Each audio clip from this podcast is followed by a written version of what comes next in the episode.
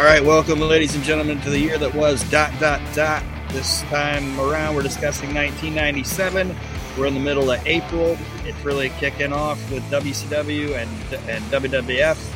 Um, this week, we, if you guys don't know, if you're new to the show, um, what we do is we're doing a week by week breakdown of the WWF and WCW um, have television product. Not doing any behind the scenes stuff. Just this is what happened on the show. This is what's going on. And um, this week we are discussing April 21st, 1997. But before we get into that, I want to welcome my guest hosts to the show, co hosts, um, my brother Nate. Hello, everybody. The Grand Puma of the We Can't Wrestle podcast universe, and Mark Brew. What's up, buddy? Yo, yo, yo, yo, yo. Um, so this week, unless you guys got anything to add to the top of the show, No, not not anything to add to the top of the show. um, we're going to start with Monday Night Raw. Raw is War. We're coming out of the Revenge of the Taker pay per view, which was a good show. Um, I This- apologize. I apologize to everybody for calling last week's episode a cold day in hell. Yeah, that's the next The- pay per view. yeah, the the pay per views ran together in my brain. So when I I did change it though, I made good on it. All right, Yes, just saying. okay. But, uh, Um, but should we start with Raw? Because to me, that was the better of the two. that's what I said. We're starting with Raw. That's what I'm saying. Should we start with Raw? Because that was the Yeah. better of the two. That I know, but I- we put through. I, I, I like to if we're coming out of a it, whatever sh, whatever company's pay per view we're coming out of, I like to kind of kind of flows better for me. Um, Gotcha, that way, gotcha. that way, if anything happened on the pay per view, it's still fresh in my mind, and I don't have to go back to my notes or whatever. Um, I have a, I have a, I have ADHD. I have a fucking bird brain. I don't remember shit. Um, whoa. All right. Um, my, yes, we started. I'm talking to like the messenger, like he can hear me. Archie's blowing up the instant mess. Oh my god. Anyway, um, Jesus Christ, just just hop on. Uh, I got a flow. Talking with it. I'm not editing any of this out because it's fantastic. Damn it. Anyway, um, we're in, and I'm gonna I, I'm gonna fuck up the pronunciation of this town. That's what kind of I was hoping Archie was on here because he's from that region, so he might know how to pronounce it right. But it's Binghamton, Binghamton, Binghamton, Binghamton, New Binghamton. York, Yeah. Binghamton, New York, I like Binghamton better. Bighampton. He's gonna be, I think, 152 on the PWI 500. Binghamton. Binghamton. this rotund grappler. Um, anyway, he was in Portland. yes. Um, so we're we're we're where Mark said we're at, and um, the show starts with a recap of the Undertaker just blatantly just catching Paul Bearer's face on fire. It was supposed to be a fireball. It didn't work. It's one of the craziest comical things I've ever seen in my life. And just like, oh my god! And you got to give um, William Moody, like like I said, William Moody, a ton of credit uh, for um, for just taking it. Like like he was. I guarantee if Paul Bearer, if if, if he would have been like, um, don't set my face, like don't do it. Undertaker wouldn't have done it. But William Moody laid there and let that happen. Like, that could have been disastrous, but it anyway. It's one of my pro. it's one of my favorite things that's ever happened, and one of the visually coolest things that's ever been in a fucking business.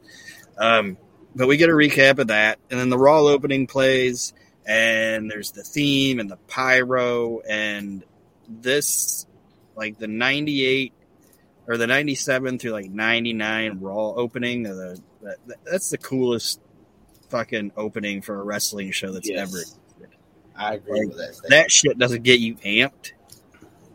Fucking check out Nothing will.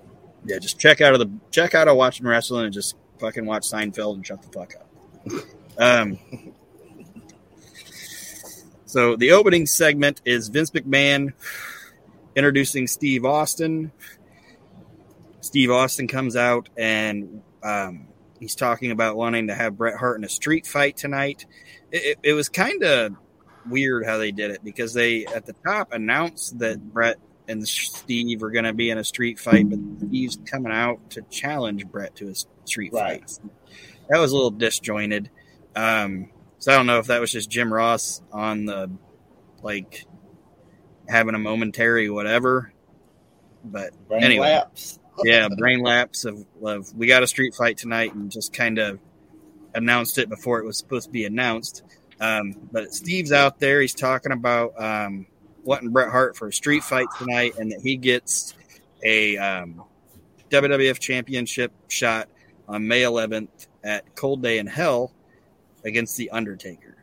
Um, Austin tells um, Vince to sh- basically shut the fuck up and he's always he, he doesn't want to talk about that shot. He only wants to talk about Brett, and he calls Brett out.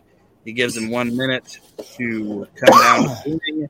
Um, they even have a they even have a clock up on the uh, up on the Titantron. Brett doesn't come out. Instead, the Hart Foundation is shown on the Titantron. Brett accepts the street fight, and then Brett does his um, I didn't write it down verbatim what he said, but he does his um, I don't want to say stereotypical because that would downplay it, but he does his uh, he does his current Bret Hart heel promo about America being trash and this, that, and the other thing. And I, I thought it was a decent segment, but I, like I said, I think Jim Ross kind of misspoke about He talking about the bed on that one. Yeah a little bit. I don't know if you Like- guys. I know Nate didn't watch it because he doesn't do his homework. Well, Nate, Nate has Nate has watched this plenty because, as I've said on the shows before multiple times, this is literally one of my top five favorite episodes of Monday Night Raw ever. Yes. but it's kind of fun going through and watching it, like having to take notes too. You know, because you notice little shit like Jim Mhm. Ross, like stating it. A man who doesn't fuck up very often. Yeah. Up. yeah. Um, No, but he literally was like, Brett and Austin's gonna fight tonight in the street fight, and then Austin comes out there. I want Brett's ass in the street fight. like, God damn it, this is disjointed, and I, that's one of those things that you know after the show, and Vince went back and rewatched it. He's like, God damn it, fucking monkeys, fucking footballs, Jesus Christ. You know? But um, like I said, it was a decent segment, and um, then obviously Brett doesn't come out, so Steve Austin's mad, and he goes to search for him, and they show um, Austin in the back searching for Bret Hart. Um, do you guys got anything else on that segment before we move into our opening match? yes. Okay. What this this is ninety seven, especially especially. I mean, I know they have used it for however thirty some or thirty years or whatever. Not thirty yet, but you know what I mean. Twenty five years. But my point is the countdown clock. They are at this time since that Titantron is new and fresh. If you notice, they try every way they can to now incorporate that into their show every week. Yeah. You know, somehow, some way, other than an interview, other than something like that, other than you know showing the people something from backstage, we're gonna try to incorporate this fucking Titantron thing in the show in innovative ways. Yeah, one of my one of my favorite like things anybody ever said was they were interviewing it was like about it was like a DVD about the the history of Raw and all this, you know, and Kerwin Silfies just talking about building that Titantron. They built this fucking thing and they're like, All right, let's see what we got. You know, it's like we're gonna get out there, we're gonna do it.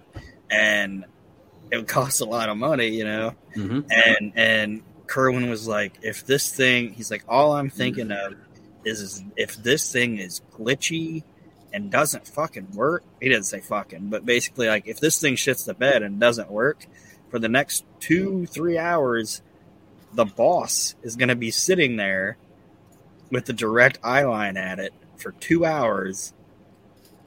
Not, just pick- being able- yeah. not being able to just say shut it down, Yeah. having to sit there and look at Yeah. it. Like, you picture Vince. You picture Vince looking over his glasses. Yeah, you like- know? Like, this thing doesn't work. We're fucked. Like, this is gonna be Giving bad. you that stern grandpa stare. yeah. All right, Archie's jumped on. What's up, buddy? This isn't where I. This isn't where I parked my car. it's got the club. It's got the club on the or the boot on the tire. Sorry, Yeah. my What's up, bad. everybody. Open container. Sorry. So our opening match of the night is the Sultan with the Iron Sheik going one on one with Ahmed Johnson. Sultan coming down to the ring looking like a Hershey kiss. Yeah, lo- looking awesome. like like that's in my notes, and I think I talked to Nate about it a while back. I thought the Sultan was a cool gimmick, but I think it was just like five years too late. Yes. It, it was, Right. it was one of the best gimmicks Savio Vega ever did. Uh, Fatu, you mean. Kwang- No, Fatu. Savio Vega, guys. No, No, that was fucking Rikishi. I know, I'm joking. I'm joking. I was about to say, Archie, put the, the, the weeds down, buddy. go out and come I'm- back, buddy. I only smoked one weed, okay? Leave me alone. It was just one weed. Ragweed. Yeah. But I thought, like I said, I think the Sultan, if it would have been a gimmick in like, you know, the early like Papa Shango, like 92, 91, 92, Yeah. it would have been, I think it would have been a bigger deal. Um, Fatu was making a change back then, so, you know. the, the, and the, the WWF at this point is growing up as a product. They're becoming a more um, a less cartoony and a more real, a more Yeah. as realistic as pro wrestling can get, a more realistic Right. product and an edgy product. And that character, like you said, Aaron, it was it was a cool character. It just didn't fit its it didn't fit its time. yeah. And then uh, another note is I hate Ahmed Johnson, always have, always will, but his music was a banger. That was good fucking music. Mumble mouth. Mumble mouth. Like, if you're if you're gonna go in and talk about this actual match, I'm gonna save my comment for you know in a few minutes. but if you're not, then I'm gonna go ahead and say what I got to say. I, I only have like two notes on the match, so you can you can say it. Clothesline, Okay, like- spine buster. Pro Yeah, I, yeah. you know that was about limited to his moveset anyways but like at the same time the match really displayed you know two big guys like that in athleticism it wasn't it wasn't no you know big guy doing some holy shit stuff but i mean it was hard hitting and smash mouth and that's what it was meant to be Right. and you know and and I don't want to like uh, okay. My take on Ahmed is that he could do some good shit if he was in there with somebody good, but for Right. the most part, I was just like, I don't, I, I don't see it, and I didn't even see it then. I just, like I said, I, don't- I don't know. I never got behind the guy. Nate was When- big but when he first debuted, Ahmed Johnson was like, "Oh, this guy could wrestle, and he actually can cut somewhat of a promo." And then as the months went on, it all dwindled. I don't know what happened. I don't know. Maybe he took a shot in the head too much, or Vince McMahon told him, "You know, I want you to do things differently." The, the only time he was really interesting after the, his debut was when, and I, I, of course after the Gold Dust match, was when he joined the Nation, and then they promptly kicked him out two weeks later. You know, He- so My thing on Ahmed, it's uh, it, I have the same stance on him as I back then as I do now, or I, I do now as I did back then. He was a terrible promo, okay, and when he first came in to the company, he showed much promise. There's Right. three things I'll say. Firstly, I think he went downhill because he was a guy that got injured a lot and A had lot. an atti- and had an attitude and never did anything about his attitude. He never grew up. But I will say this: when he first came in, from the moment he first came in until he undid himself, that guy was fucking over. oh yeah, I'm not gonna deny, deny that he was over. So was the Ultimate Warrior, but he was still fucking trash, you know. Yeah, But anyway, anyway, um, yeah. I know this isn't the Ahmed Johnson show. I just yeah, it um, could be. No, I mean, my opinion is great physique, not able to take constructive criticism, and it eventually led to his downfall. Mhm. and he Like and, and he himself a lot. decided, and and like Nate said, he had a bad attitude, and he decided to fuck with the wrong guy. Like he was like, I'm he like he decided to fuck with Ron Simmons, and that was a huge fucking mistake. Right. because as Ron Simmons told Ric Flair, Ron Simmons is unfuckable. Unfuckable. Yes. So um, Johnson ends up hitting the spine buster, which brings out the NOD. Um, but Johnson whips out his big wood and um, slams it up against the NO, the NOD. Um, he, he- and then he ends up smacking his big wood all over the Sultan, and it ends up um, being Sultan. So, so, like I don't. I wrote down No, no, no, no. You you said that wrong too because he didn't hit the Nation of Domination with it. He just hit the Sultan with it, and then the Nation of Domination was like, "Fuck this, we're out." I thought he hit one of them. No, he didn't hit the Nation of Domination I with thought it. he hit in- Wolfie D. I in the thought hit- nation's in the nation's defense, if a guy the size of Ahmed Johnson whipped out his wood in front of me, I'd run too. All right, I'd find I'd find that very insulting. Right. Good. I like what you did there, Nate. So yeah, um, like like you said, I, I uh, Sultan ends up winning by DQ because uh, Johnson whipped his wood out and smacked him with it. Um, and the ref, As it should be. that's too much. Like we can't have this. It was four minutes and fifty-one seconds. They needed some kind of excitement. Um, so unless we got anything else on that, um, we spent enough time on it already. I, I believe Yeah. so. yes. Move Um, on from the Johnson wood. It still always cracks me up when Jim Ross be like, "Look at the big Johnson in the ring." Yep. Realize what you're Yeah. saying? Right. Oh, Johnson you know- Johnson exploding on his opponent. The big Johnson's exploding. It's like, what I, is I on? recently It's kind of like I at re- WrestleMania. It's kind of like at WrestleMania 17 when Lita gets involved in the ladder match and um, she comes out and, and she grabs Edge, and Jim Ross realizes what he said because he goes, "Oh, here's Lita jerking Edge off the ladder." the ladder. yeah. He foreshadowed, but anyway, what were you gonna say, Archie? Sorry. I said I watched a Raw. It was the Raw before Survivor Series, and Stone Cold attacked Ahmed Johnson. Um, I mean, this is going to be coming up soon, but on the show. But he, Ahmed Johnson, cut a promo and said, "Stone Cold Steve Austin came at me, and when you come at me, it's like you got into my end zone and scored. So now I'm going to score on you."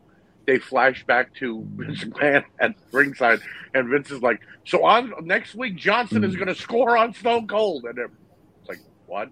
Gross. That's where What? what, became a thing. What? Yeah, it's shut up." Um, and then Bret Hart is in his locker room and he's surrounded by agents. Um, and Steve Austin shows up and he's attempting to bust into um, Bret Hart's locker room with a chair. Um, and I've said this plenty of times, so we don't need to like get too much into it. But it's back in wrestling logic back in the day where they explained that the camera was in there because they were going to be attempting to get an interview with Bret Hart. Bret Hart and Steve Austin showed up, so it wasn't like Yeah, like oh It cameras were already here because right. Because at the It- beginning, though, whenever Austin was going to go out the ring to find Brett, then they shot up on the Titantron. So I mean, it, it wasn't because at the beginning they were cutting that promo. yeah, it- it's just like now it's just like oh there's a camera there, and and yeah whatever. They actually gave a reason for it to be there. Um, Steve ends up actually busting in, but the officials pull him out, and Bret Hart is saying that um, he shouldn't be treated this way. He's been here this long. This is bullshit. Like why why why are you guys allowing this to happen to me? Two things. And, and, and this is this is just me being like a little wrestling schoolgirl because, like I said, this is one of my favorite episodes of Raw ever. First, to turn the phrase of Vince McMahon, "If ever there was good shit, pal, this is good shit, pal," and and and and Brett. And everybody that listens to our shows has heard me say it ad nauseum. Brett in '97 is the greatest heel ever, and and I'm saying that because the subtlety of this. Because if I remember correctly, and I do, he is literally talking shit about Austin, like I'll fight Austin, I'll fight Austin behind a locked door, and that is amazing, subtle heel shit, man. That is so good. He's so smug and so like I'll fight him, I'll fight him, but the door's locked. I love it. It's fucking great. Anyway, um, like I said, they get the officials out of there, and then we roll into Vince McMahon welcoming uh, Ken Shamrock to the table, uh, the commentating table, and they recap Tiger Ali Singh winning the Kuwaiti Cup, and that is what it is. I don't even remember who he fucking beat. Anyway, Whoever it was it- should have won instead. I, Yeah. I find it a shame that in that time they could have made a Kuwaiti Cup for Tiger Ali Singh, but Jinder Mahal does not get a Saudi Arabia Cup in this day and age. Or, You know. or a, a Punjabi cup or Right, something. something. Yeah. You know, The Punjabi plaque for Jinder Mahal. Um, and then they show, like I said, they show Tiger Ali Singh winning the um, Kuwaiti Cup, and then they show Vader smacking around um, that promoter on Good Morning Kuwait, um, and that was on April twelfth, nineteen ninety seven, and we're in. Um, it's now April twenty seventh, so that gives you a timeline of how long Vader's been locked down. Um, they show a picture. Jerry Lawler shows a picture he drew of uh, Vader doing Kuwaiti customer or customer service. I, I've I've sat through that before. That's terrible. Trying to get your computer working. But anyway, Thank Uh, you for calling. My name is Dan. How can I help you? your name is not Dan. Your name is not Dan. I'm just. It trying- might start. It's trying going. It might start with Dan. it is not I'm just trying to picture Vader doing the whole customer service thing. That would, that would He's be like, well. he's like It's the guy. The guy. The guy. Well, I was gonna say the guy's like, um, the clock on my computer isn't working. What time is it? It's twelve thirty. Fuck you. no, it's Vader time. It's time. it's time. It's Verizon customer service time. He's got the V for Verizon. I love it. Yeah, yeah. But Lawler shows a picture of Vader um, doing a Kuwaiti um, um, Community for service. community service, and he's shoveling camel shit. Um, and then um, Ken Shamrock then babbles a little bit about like '97. Right when he got there, Ken Shamrock is the fucking worst. He's the second worst promo on the entire show. He's right below Ahmed Johnson. Like he's babbling. I when I was a kid, I had bullies, and then I got older, and there were more bullies, and I don't like bullies, and I bullied. bullied. But I'm a UFC fighter too. You're the world's most dangerous man. So somebody was bullying you in college, and look at your face. You didn't go to college. Uh, no, but he did score four touchdowns in one game at Polk High. Yeah. Al Bundy looking and motherfucker. Archie is the only one that remembers that statistic. Yes, I do. Yes, I do. And I love Kid Shamrock. and then Ken Sha- Ken Shamrock proceeds to challenge Mike Tyson to a fight. This is dumb. Wi- How they never made that happen, I don't know. It was. It was in the works. And then so Tyson Um, got locked up. Um, I don't. I, I don't remember, but I do know that I covered it in Slice of Time. It was they were they were talking to Tyson at this time because the word was they wouldn't have even mentioned it on TV if they didn't think they were almost there. And then I don't I don't remember if it was because he he went to jail or what, but something made the deal fall through at the time. And you know, I mean, we know less than a year later it's going to happen, but Then he wasn't locked up. Then I don't. I don't know. I don't remember what it was. But yeah, it was- it was- it was- change your heart. yeah, it, it was legit on the books at one point that they were going to book that that fight. Well, they should have had it on contract before they had fucking Shamrock out there babbling like a moron. But um, now we're gonna get into um, Nate's favorite thing of all time: the Stone Cold Steve Austin Bret Hart street fight. Um, Yeah. Bret Hart comes out. Well, Austin comes out first, and then Bret comes out, and he's milking his entrance, and then Owen and Bulldog attack um, Austin from behind, and then, um, and this is something I'm going to talk about here in a minute. Um, then Shawn Michaels comes out dressed like a 1990s R&B singer, and he runs off Bulldog and Owen with the steel chair. Um,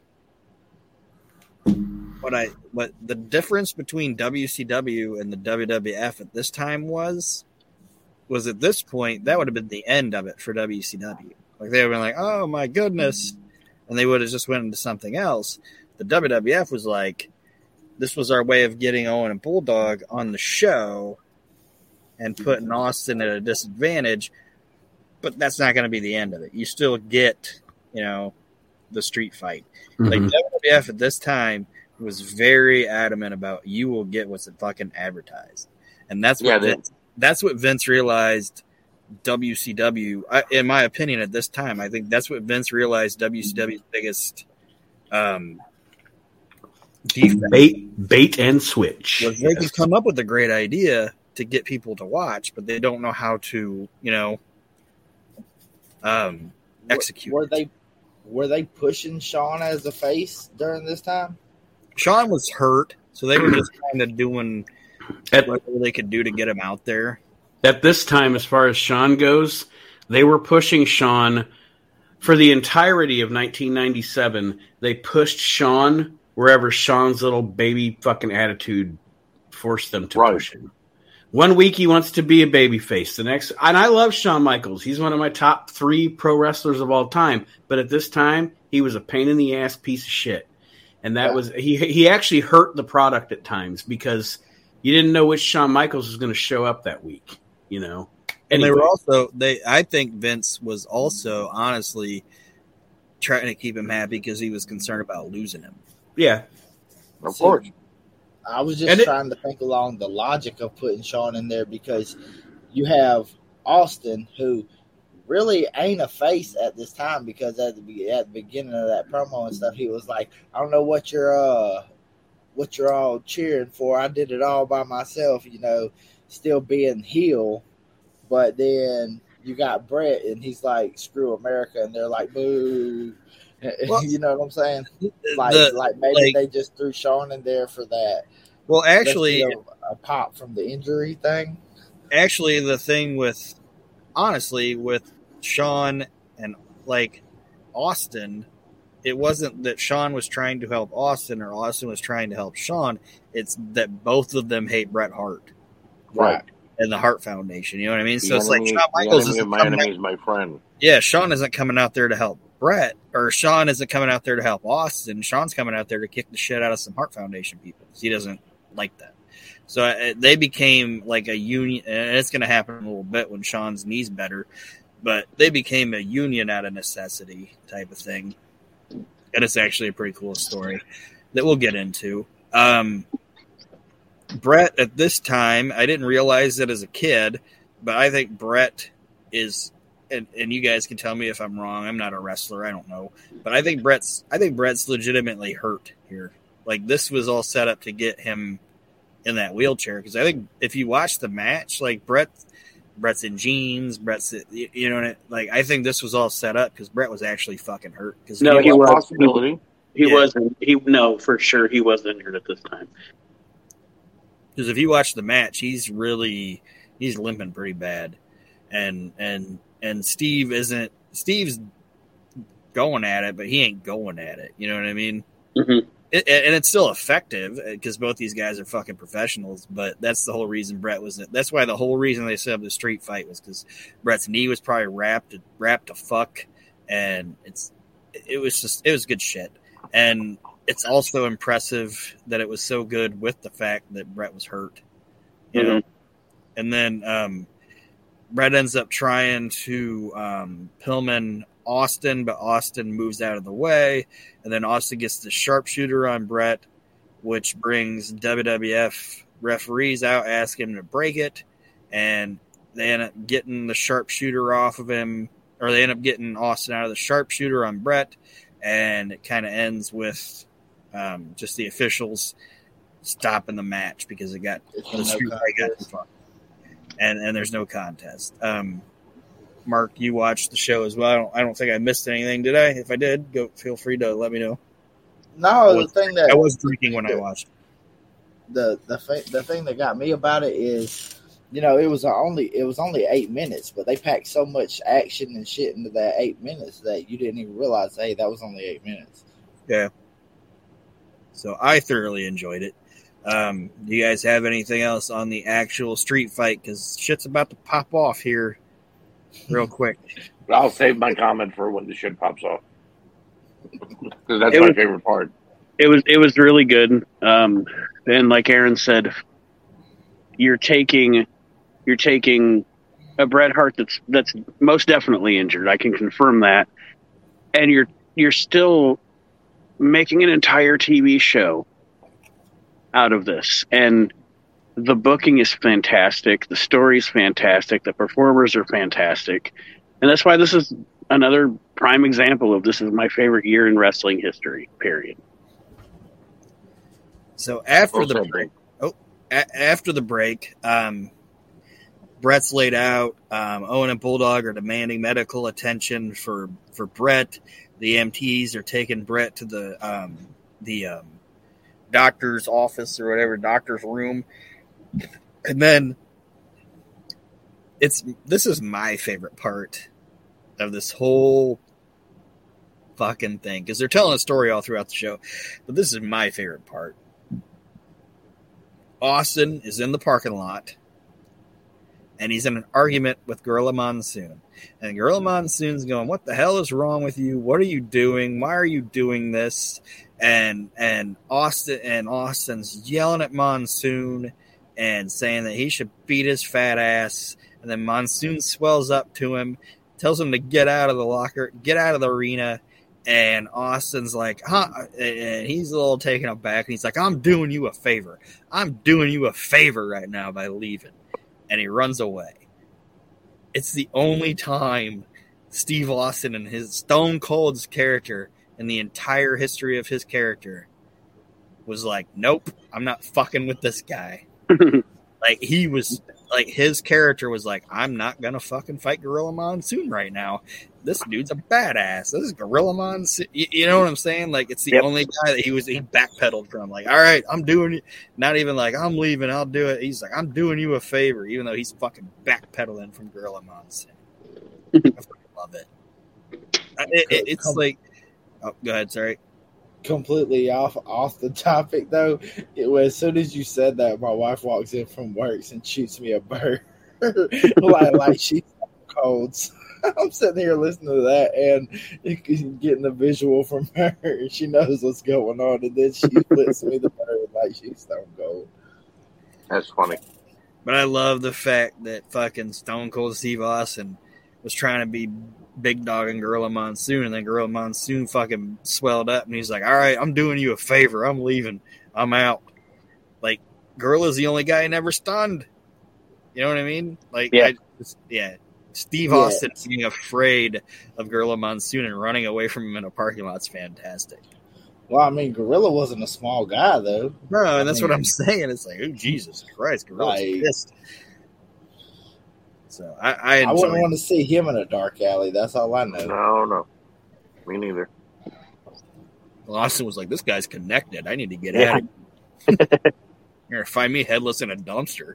He he Uh, always had that that creepy smile to me. Like when Gorilla Monsoon smiled, it was like I don't know if something cool's fixing to happen. Like if I'm supposed to be happy right now, or if somebody's fixing to get whacked. Yeah. Um. Um. Side story.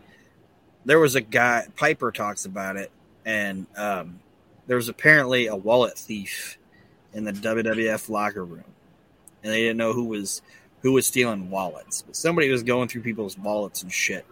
And um, Monsoon had one of the like nobody was stealing Monsoon's wallet, you know, obviously, but Monsoon had somebody put shit on their money that would show up on your hands, you know, or like would, would it was like a deal where like if if it was on your hands, it would fuck with you, and they had them put that on their money, and then okay, we'll find out like now whose hands are like oh my hands are burning or whatever, and they found out who it was, and Piper wouldn't say who the thief was because it's fucking wrestling, you know. Like we know who the thief was, but we're not going to out this guy. And they found out who it was, and then Monsoon, um, Arnold Skaaland and somebody else. I don't remember who it was. Waited till that guy got in the shower, and then they beat the fuck out of him with like soap, like soap filled socks. And they were like, "Why are you like? Why are you doing this?" And they were like, "The McMahon steal our money, and now you're stealing it too." Like, That's a great line. like the promoters are robbing us. Now you're robbing us. You're one of us. You were one of us. You know, it, it was a. I just like that story. Um. So, sorry, I lost where we were at. Tiger Ali Singh. Oh yeah, we had to watch. Um, we had to watch a um, recap of him winning the Kuwaiti Cup, but now we have to actually watch him wrestle. And he's wrestling Salvatore Sincere. Um, Didn't, didn't we just trash him on the Weekend Wrestle? Yes, we did. so yeah, um, this match was flatter than a thirteen-year-old girl. This was bad. Like I'll be honest. Out of those two, though, Salvatore was more over with me than Tiger Oh, yeah. Was. Oh, don't get me wrong, obviously, but this match was really bad. Um, the only note I have of it is that this is the match where they're showing Bret now being loaded into the ambulance because Owen and Bulldog are demanding that he gets taken to the medical facility for attention. For attention, um, Tiger Ali Tiger Ali Singh wins with a spin wheel kick for the one, two, three. Pretty lame. You guys got anything on the match itself? No, but nobody rocks a windbreaker outfit like Owen Hart. I will say that right now. I'd like to go back to um, what Mark said about Tiger Ali Singh not being over. His managerial skills with Lo Down was one of the best I've ever seen. So you take that back, Mark. Okay, Okay. well, at this point, he wasn't over with me. Okay, I'm sorry. The only thing that guy ever said that made me laugh was, "What's a Drew Carey?" He's one of the he's one of the worst financial investments Vince McMahon ever made because he got a deal that was like uh, like a main event main event star pay. And has there ever been a uh, what do you want to say? Uh, somebody they spent so much money on that was such a flop. oh yeah, he was definitely a flop. And I'm not a geographical fucking mastermind. I don't know where fucking places they're at, but is like, why has Vince always been had such a hard on about? I know there's a lot of money over there and shit, but he's always just wanted to like get into that region of the world. India, Yeah, yeah. like, I, I don't understand. That's one of the few. That's one of the few countries on the planet that they produce their own programming for. You know, most con- most countries just get Raw or get Superstars or whatever, and you get it how it was presented in the United States. In India, they have their own shows with their sometimes with their own stars, and yeah, I mean it's it's just it's just a big market, and yeah, they're always trying to get into it. Like I don't know if you just thought it was like an untapped deal or whatever, but whatever. Um, Fuck, TNA had an entire Indian promotion. In the comp, yeah. and it was bad. Mm-hmm. Scott Steiner had to resort to beating up fans in order to get any kind of publicity for it. I don't think he did that just for publicity. I think they were just like, well, Well, Scott right. beat up fans. Let's do something. Right. Just- They didn't try to stop him, though. Aaron. I They know. didn't try to stop him, though. They just want to beat up fans. he said something to me, and I asked him what it was, and he never answered me, so I just hit him. It's a perfectly rational reaction, right? Right. Um, so now Bret is getting loaded into the ambulance. This is my Okay? favorite part. This is my favorite part. and and it's it's Bret's getting loaded into the ambulance, and Steve Austin is in the cab of the ambulance, and, Yep. and this this is where I'm gonna go with talking about like WWF at the time having fucking logic was the reason Steve Austin was able to get in the ambulance was because Gorilla Monsoon kicked him out of the arena. Right. So he was like, "Fuck it, I'm out here. They're gonna load him in. I'll just kick the shit out of Greg, who's driving the fucking Right. ambulance, And I'll get it. And, and, and Steve didn't even really kick the shit out of him. He just had him in a headlock and said, if you say one goddamn word, I'm going to kick the shit out of you. You know what I mean? Like, I'm not going to beat up a working man. I'm a working man. So don't say a goddamn word or I'm going to kick the shit out of you. And that's how he wound up in the fucking ambulance.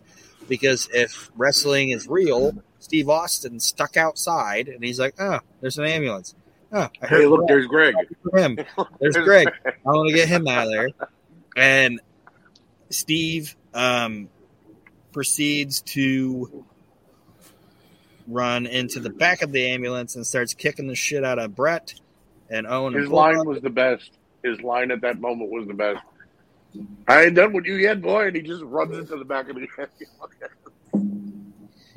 so um like i said that that that was where the story that's where the, that's where you're like oh well how how would a steve austin known to have been in an ambulance well that's how he knew because he was standing outside the fucking civic center or whatever pissed off and then realized what was going on and commandeered it so well, I mean, th- I'm pretty sure they don't have a gang of ambulances just sitting outside of the fucking arena either. You know what I'm saying? There's one in case of emergency, and then boom, they come, they go drop whoever off, and then they're gonna come back in case we need them, or they're gonna send a replacement. So so that's where this local is Local medical facility. it's great fucking storytelling and um My Thank- comment: yes i was gonna ask you i know you got something It's a fantastic segment. Yes. one of the best in Raw history. And for those of you that listen to our shows that may wonder why sometimes, especially me, as an old fogey wrestling fan, Oh, you're not an old fogey. Well, as far as a wrestling fan goes, I am. Here's your difference. Here's why this is 1,272.7 times better than anything you're seeing on TV today. First, if this was WWE today, there would be seven high definition cameras inside the ambulance. We'd be switching between every single one of them, and it would look choreographed and stupid. Whereas with this, it was like one cameraman in a panic. If it was AEW, there would be some flippy shit going on on top of the ambulance. And then Tony Khan would come out and hug the winner. And it would be the most outrageous, stupid garbage you've ever seen in your life. Uh, Orange Cassidy might be there too to toe tap somebody, and then they'll sell for it like a fucking idiot. But anyway, that's why wrestling then is better than sports entertainment now because it's just it's This so is- much more visceral. It's so much more visceral and Nate, so you much left more. out one thing. What's that? If it was modern product happening today, the following week's show, the guy who was in the ambulance would show back up on the same ambulance to the next week's show in a different city, in a different state, in a different ambulance company. but it would somehow make sense. I'm tired of that happening lately. That's happened the last two years running. And it's like, how the fuck did he get back to the arena in the same ambulance? so this happens and um it's funny like i talked about um ross kind of botching the opening there's a production botch in this and it's the only thing and i had to rewind it i don't know if you guys heard it but owen and bulldog are talking after the ambulance leaves and you don't hear what owen says like the camera wasn't close enough or whatever and you can audibly hear Bruce like Owen like it's like mumbled, and you can audibly hear Bruce Pritchard say, "Owen, say it again." Owen goes, "He's gonna pay. We're gonna kill him." Like that's what he said originally, but it was so muffled, and Pritchard got caught on camera saying, "Owen, say it again," and then Owen said it again. I don't know if you guys caught that, but it, it happened. Which, eh, whatever. I, I'm not gonna fucking shit on it because it was a great segment. We're live, pal. Yeah, just fucking do it again. Um, so you guys got anything else on that? Because the next thing will be pretty quick. Because the next thing is um, these poor saps have to go out after that. It's the real Double J versus Rockabilly with the Honky Tonk Man. Fucking Christ. Um, it's actually in my notes. Fucking Christ. Yeah. Um, Pity neither. thought the Pity exact neither. same thing. it, it's a pity neither one of these guys became anything big after their rockabilly double J careers. Yeah.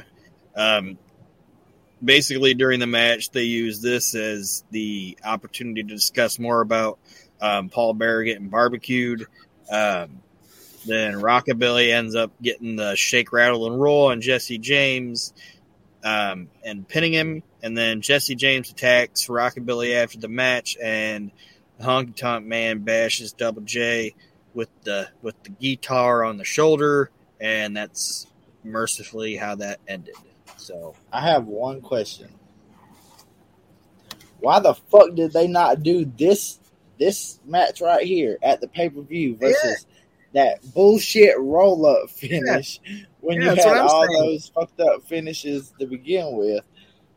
I'm like Because- "Ugh." because- because the day before, Jesse James had he had spent his whole day working all hard on the go, and the hands on the clock were just spinning too slow. Oh. So he just couldn't wait to get home to his baby that night. Yeah. And he turned the lights on, closed the door. I just I just literally thought though that that would I'm have ready to leave every worry in the world behind. Yeah, And I'm just gonna eat this hot pocket and go to bed. And then how that song ends? Yes, yes, it is. yes, at the end, Jesse James goes, Hot Hot pocket. pocket. Hot pocket. But yeah, I just thought it would be better on the pay per view, like that with an actual finish versus that roll up bullshit. I just yeah, you're right. like The, that- the, the booking the backwards. booking was yeah the booking was definitely backwards. There. His It ass Like, back. at the pay per view. You have this happen, was Honky hit him Mr. Ass that, backwards. and, and then the for this Raw, then you have him win with the roll up to get his revenge. Boom, that would have been better, and that story probably would have took off a lot better. I don't think they were looking Regardless for of either one of gimmicks, but Yeah, but I don't think they were looking for either one of these guys to really have any kind of momentum or or take off on a storyline. Jesse James was being used as a joke towards Double J, uh, uh, towards Jeff Jarrett, who left, and whoever thought putting Billy Gunn with the Honky Tonk Man was a good idea when the guy couldn't even barely dance. But it's know, like let it's like we it's like yeah. we discussed. and I know you weren't here last week, Archie, but it's like we discussed We'll last rub week. it in.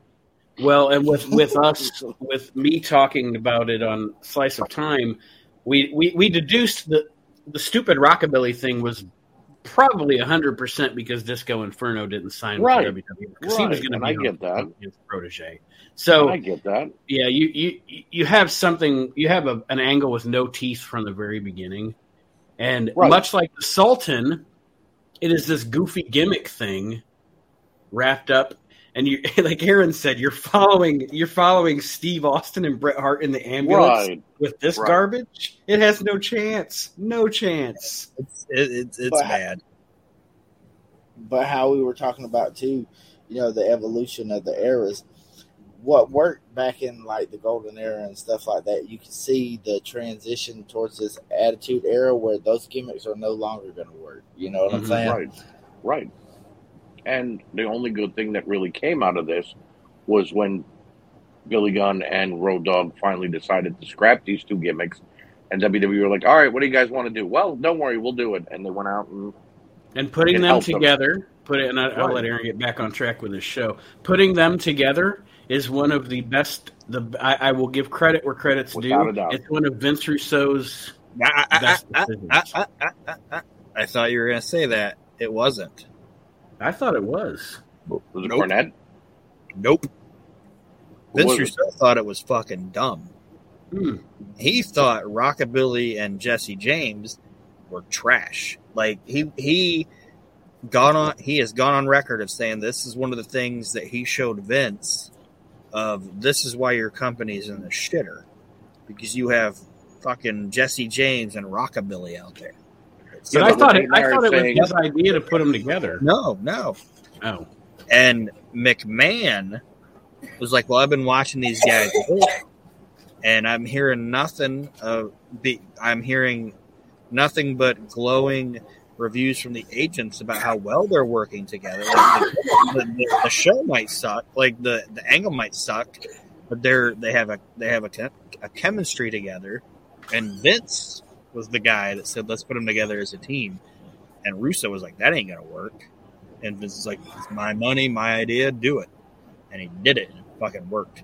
That wasn't a Russo idea, and that's from his own fucking mouth. That I don't know that Russo had many ideas. I'll be honest, but Oh, he had a lot of them. They were No, I mean the They ones just he none of them had stuck. were It was real fucking 40. winners. I tell, I Yeah. say that. yeah, midget in a trash can jerking off. I'd watch That's an inside joke between me and no, I wouldn't. I was just being funny.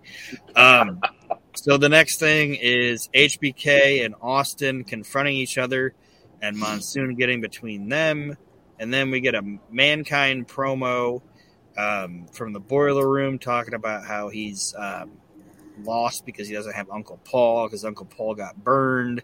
And now he's in, he has to have his surgery, and he where's Uncle Paul? He's fucking freaking out. Um, it was good shit.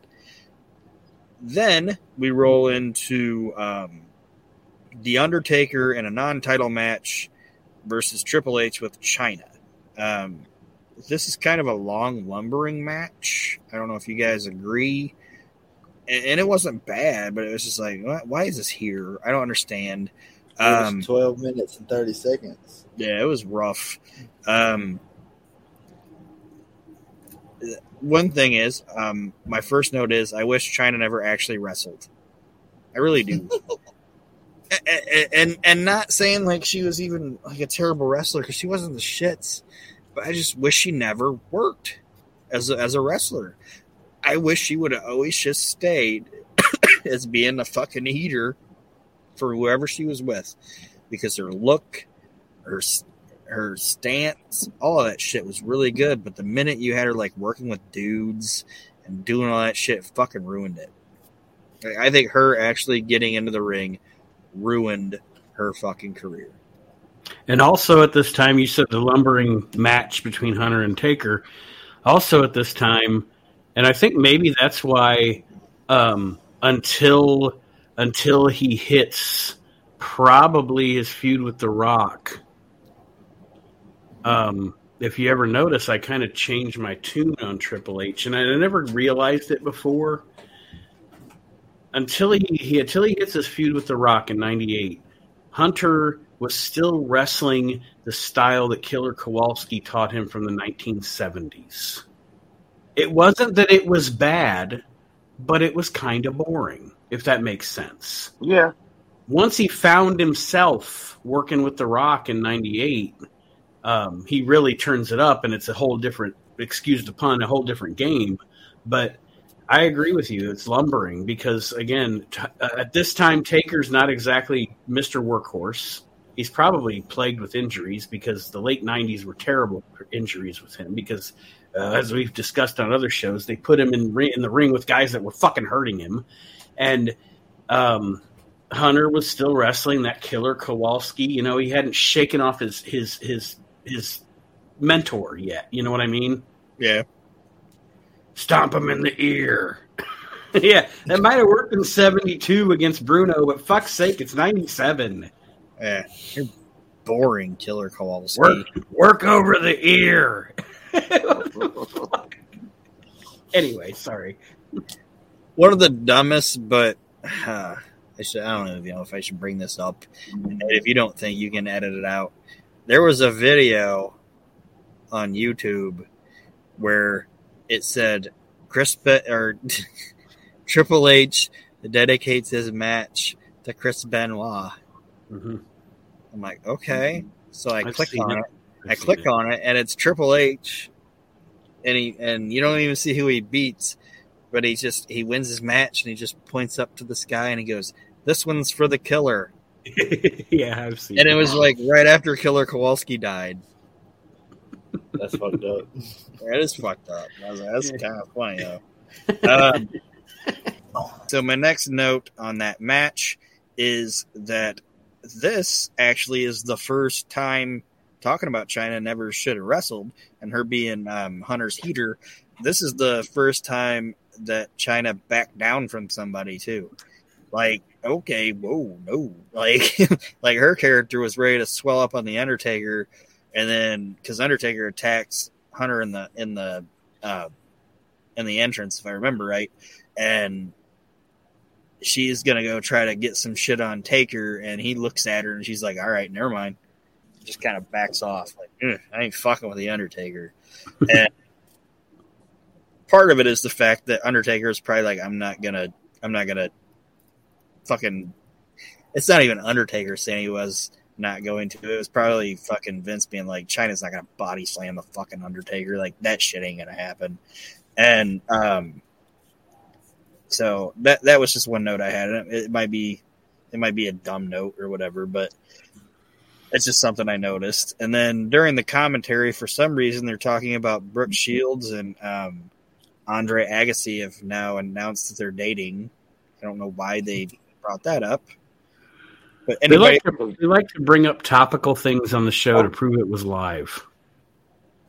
that's what it was.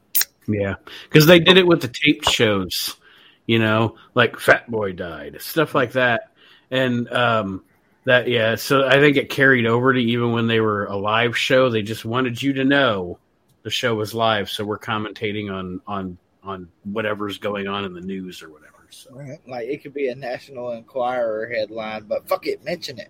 yes, yeah, and then they show um, Dustin Rhodes and Terry Ro- Dustin Runnels, as they call him, and Terry out in the crowd, not in their um, gimmicks or whatever. They're in street clothes. They show that they're out in the crowd watching the match. It's it's still lumbering around. It's doing its thing, and then mankind shows up with a blowtorch. and to me, this this was um this was a Vince Russo idea. I think like this is like the first like Vin, like I don't think fucking Jim Ross or Jim Cornette or Pat Patterson were like, and then we'll have mankind show up with a blowtorch. I think this was Russo going, hey, he's gonna have a fucking blowtorch, bro. It'll be fantastic. And honestly, it was kind of cool. Um, and uh, mankind, um, like I said, he comes out with the blowtorch. He's getting involved in the match. Um, Mankind tries to ignite the blowtorch again, but fails. Watches the shit out of it. And Taker gets advantage of Mankind, and they brawl away. And um, it kind of ends with no really answer to how the match ended. Just like, okay, well, a guy came out with a blowtorch. We're not going to count the Undertaker out. I mean, it was a fucking blowtorch. So No, It ends uh, that- they did the Undertaker winning by disqualification, right? Well, did they? I didn't hear him announce it, but Yeah, on Uh, the results, that's what it says. okay.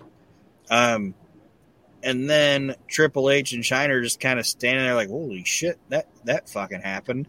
And as as they're watching these two fucking psychopaths brawl to the back, um, um, uh, Goldust and Terry attack Triple H from the and Chyna from the crowd, and it ends with those four getting pulled apart. Bro, hear me out. SummerSlam. Triple H versus Goldust versus Mankind versus The Undertaker. Blowtorch on a pole. and it, it, if we've learned anything over Revenge of the Taker weekend, Sunday and Monday, it's don't ever put Mick Foley in the ring with something he's got to set on fire in the WWF. Right. It's not gonna work. Having terrible That's luck. not stationary. Yeah, Yeah, we'll put the we'll we'll put the pole. We'll put the blowtorch on the bro, bro. We'll we'll put the blowtorch on the pole. We'll put the blowtorch on the pole, and then we'll But put we'll that put- me- we'll, we'll put that melon baller thing that you got to use to like you know ignite it, like the melon baller. under the ring. talking about Under the ring. no, no, bro, bro. No, that'd be too obvious. We're gonna hang like three like like igloo coolers from the other rope, from the other cool, from the they other, gotta bring them down. and they gotta figure out which igloo cooler the melon ball is in to get the fucking blowtorch going. Like you might hit it, you might get that igloo cooler, fucking uh shrimp. What the fuck? I don't need no shrimp. The other one, it's got like you know, Skittles Taste the Rainbow. They're The other one, the other one, sponsor. They're the fucking-. You got to get the sponsor out there, and then the other one that's got the melon baller in it. I don't know what you call that thing. You start They o- they open up the one cooler. It's a contortionist. It's crazy, bro. Yeah, it's fucking Kevin Sullivan. What the fuck? And it For turns out future he's been, with, he's been with the Undertaker the whole time.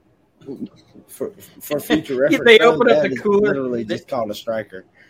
right. They- and they- Matt Striker's in there. Matt They- Striker. They- they- They open up they open up the cooler and Kevin Sullivan's in it and they look disappointed. He's like, Nobody said life was gonna Gonna be be easy. easy. And then they open up the last cooler, and Chris Kanyon pops out, and he's like, "Who better than Kanyon?" Who better Kanyon?" But wait, Kanyon doesn't work here, Vince. I don't. We'll get him on the roster. Don't worry. Do you really want to hurt Right. me? Right. Well, I don't know how we got here, but I know where we're going next. Steve Austin comes back out, and Vince interviews him, and Austin is still kind of shitting on the fans, and Vince is trying to interview him, and, and he tells Vince to stick it up his ass, and Vince is a little combative with Austin about how he, it's kind of his fault what happened with Bret, this, that, and the other thing, and um, Austin tells Vince that if he doesn't shut up, he's going to knock him on his ass. Okay, basically. And the significant note in my mind watching it was when he told him he was going to knock him on his ass. It's the first time that Vince McMahon and Steve Austin have like a heat filled stare at each other. Did you guys notice that? Vince yeah, Vince kind of puffs up. Yeah, because earlier, like when Steve was like talking shit, like in the first interview, he was kind of like laughing. He was kind of doing the Shawn Michaels, Vince McMahon interview with him, like or whatever. But when he's like, "I'll knock you on your ass," is like, "Hmm, "I don't like that," you know. So um, then Owen and Bulldog um, attack Austin. They they they jump him. Vince tries to break it up, and Owen puts Vince on his ass, and the fans kind of pop for that. And then Steve or HBK comes out again with a chair and runs off Owen and Bulldog. And um, Austin's trying to get up on his own. He finally gets to his feet a little bit, and then we get the return of Brian motherfucking Pillman. And Brian Pillman jumps the rail, attacks Austin, and bashes the fuck out of him with a steel chair. And um, that's that's how Raw ends. Or well, HBK runs off Pillman, but this is where there's a there's a Steve Austin documentary and a book or whatever where he talks about how Pillman fucking, even though they're best friends, fucking laid it into him like that that that fucking V little scar that he has on the back of his head or the back of his neck or whatever. He's like that that, that was from Brian. It's like Brian was like, I gotta come back fucking full blown and just fucking wailed him with that chair. And, and that's the testament to like what I think wrestlers were and what wrestlers are now. It's like, eh. Austin was like, hey, fuck it. That was that's my boy. He was hot, his adrenaline was flowing. Yeah, it happened. And and um I remember as a kid being super fucking excited that Brian Pillman was back. So um yeah, I got sorry. one comment on that. Uh, don't show this fucking segment to Chad because then all he's going to talk about is his tie tie dye fucking pajama pants. That made it even crazier. It's like this guy showed up looking like a hobo, like a Seattle hobo, and just cracked Steve Austin in the back of the head with a fucking chair. It's like I, it's like part of me almost forgot that it happened. You know what I mean? Right. I watch, I'm like, oh, this whole fucking show happens, and the the end of it is fucking Brian Pillman's crazy ass showing back up and fucking croc, clock, like clocking Steve with that chair, and it's like, I, like my last note, my last note is I just fucking miss Brian Pillman. There's not a lot of wrestlers that are gone that I'm just like, man, I wish that guy was still around. Or how would that how would that guy's career have gone if it didn't happen? But I racked my brain a lot, being like, I think that dude would have had a gangbuster fucking career if he would have lived. Oh, the Attitude Era would have been Brian Pillman's fucking playground. Yeah, Oh, without a doubt, without a doubt. But you It's- have to wonder, would he have left after what happened to Bret? No, You know what I mean? No. He probably wouldn't have. No, really I, didn't I think I think I think he was he was he had respect for the Hart family and etc. But I think his friendship with Steve was more important to him. And Yeah, I agree with that. and and yeah, I just I don't know. I just think, man, the attitude. I think about that. That would have been Brian's fucking sandbox, man. He would have been. There was there, other than Steve Austin and The Rock and probably Mick. There was nobody better made for that era of wrestling than Brian Pillman. and I don't I don't think he would have left for Bret because I think he would have been a guy that would have been like I think I and I know you guys shit on him and, every, and everybody does, but I, I think he does have his good qualities. I think Vince I think he would have been like Vince Russo knows what to do with my fucking character. Mm-hmm. Mick And it- No, too. I agree. Yeah. Like this guy knows what to do with my fucking character. Mhm. And I think he would have stuck around. I'm not saying he would have ever been the fucking WWE WWF champion, but that dude's fucking career would be talked about completely different than what it is now. Oh, definitely. So um, that's how Raw ends. I gave Raw a B plus, um, just because there was some there was some fucking shit in it. You know what I mean? Like if you could you could have taken out fucking Tiger Ali Singh versus fucking Sal Sincere and fucking. Where I, where I where I will give it an A and forgive that stuff is during those shitty things they were talking about cool shit. they were talking. Yeah, it was it was a time to to decompress and talk about what, what else was going on. Yeah. So it all served a purpose.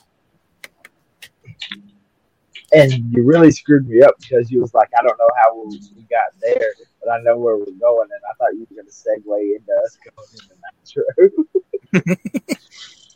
Well, we're going into Nitro now, unless you guys got anything else. Nope. No.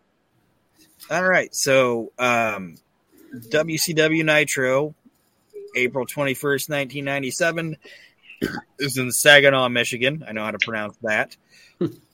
And they're the, they're the Saginaw Civic Center. Um, the show opens with JJ Dillon arriving in a in a limousine surrounded by some security. Um, Tony Schiavone speculates on why um, JJ Dillon's there and uh, mentions that we haven't seen JJ in years um, since his time managing the Four Horsemen. And this is basically JJ quitting the WWF because they weren't going to give him, they, they, they didn't want to give him any more money and they were cutting guys like Al Hayes and all these people. So what I'm assuming is this was when his I'm I'm gonna quit and go home. Well, now your contract's out and we don't have to pay you hmm anymore at all. Um, so JJ is now back with the WCW, um, but they don't they don't know why he's here.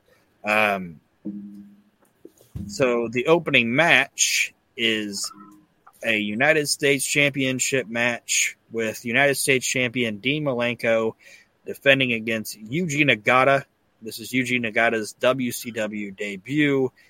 He's not in your um, outfit that you. I don't know if you guys are fans of Yuji Nagata or not. The not. shoulder pads, the black vest Yeah, with the the- shoulder pads. Yeah, he's, not, he's, not, he's not in his short tights with his pads yet. He's he's wearing like a like ninja pants or whatever. Um, He's not They- with Sonny Ono yet either. yeah, he's not. Um, Yeah. Reggie White's shown in the crowd. He'll be facing Mongo McMichael at Slamboree. Good God. I don't Um, put butts in the seats. no, it will not. Um, Yes, it will. one of my Well. note, one of my notes is, and it says rightfully so, the WCW crowd, like the WCW audience, was always fucking amped for Dean Malenko. Always fucking amped for him. And he's one of the examples of a guy that, and there's not a lot of guys you can say this about, that were better in WCW than the WWF. I You know, agree. Like WCW knew, like Kevin Sullivan knew how to use Dean Malenko more than how the fucking WWF did.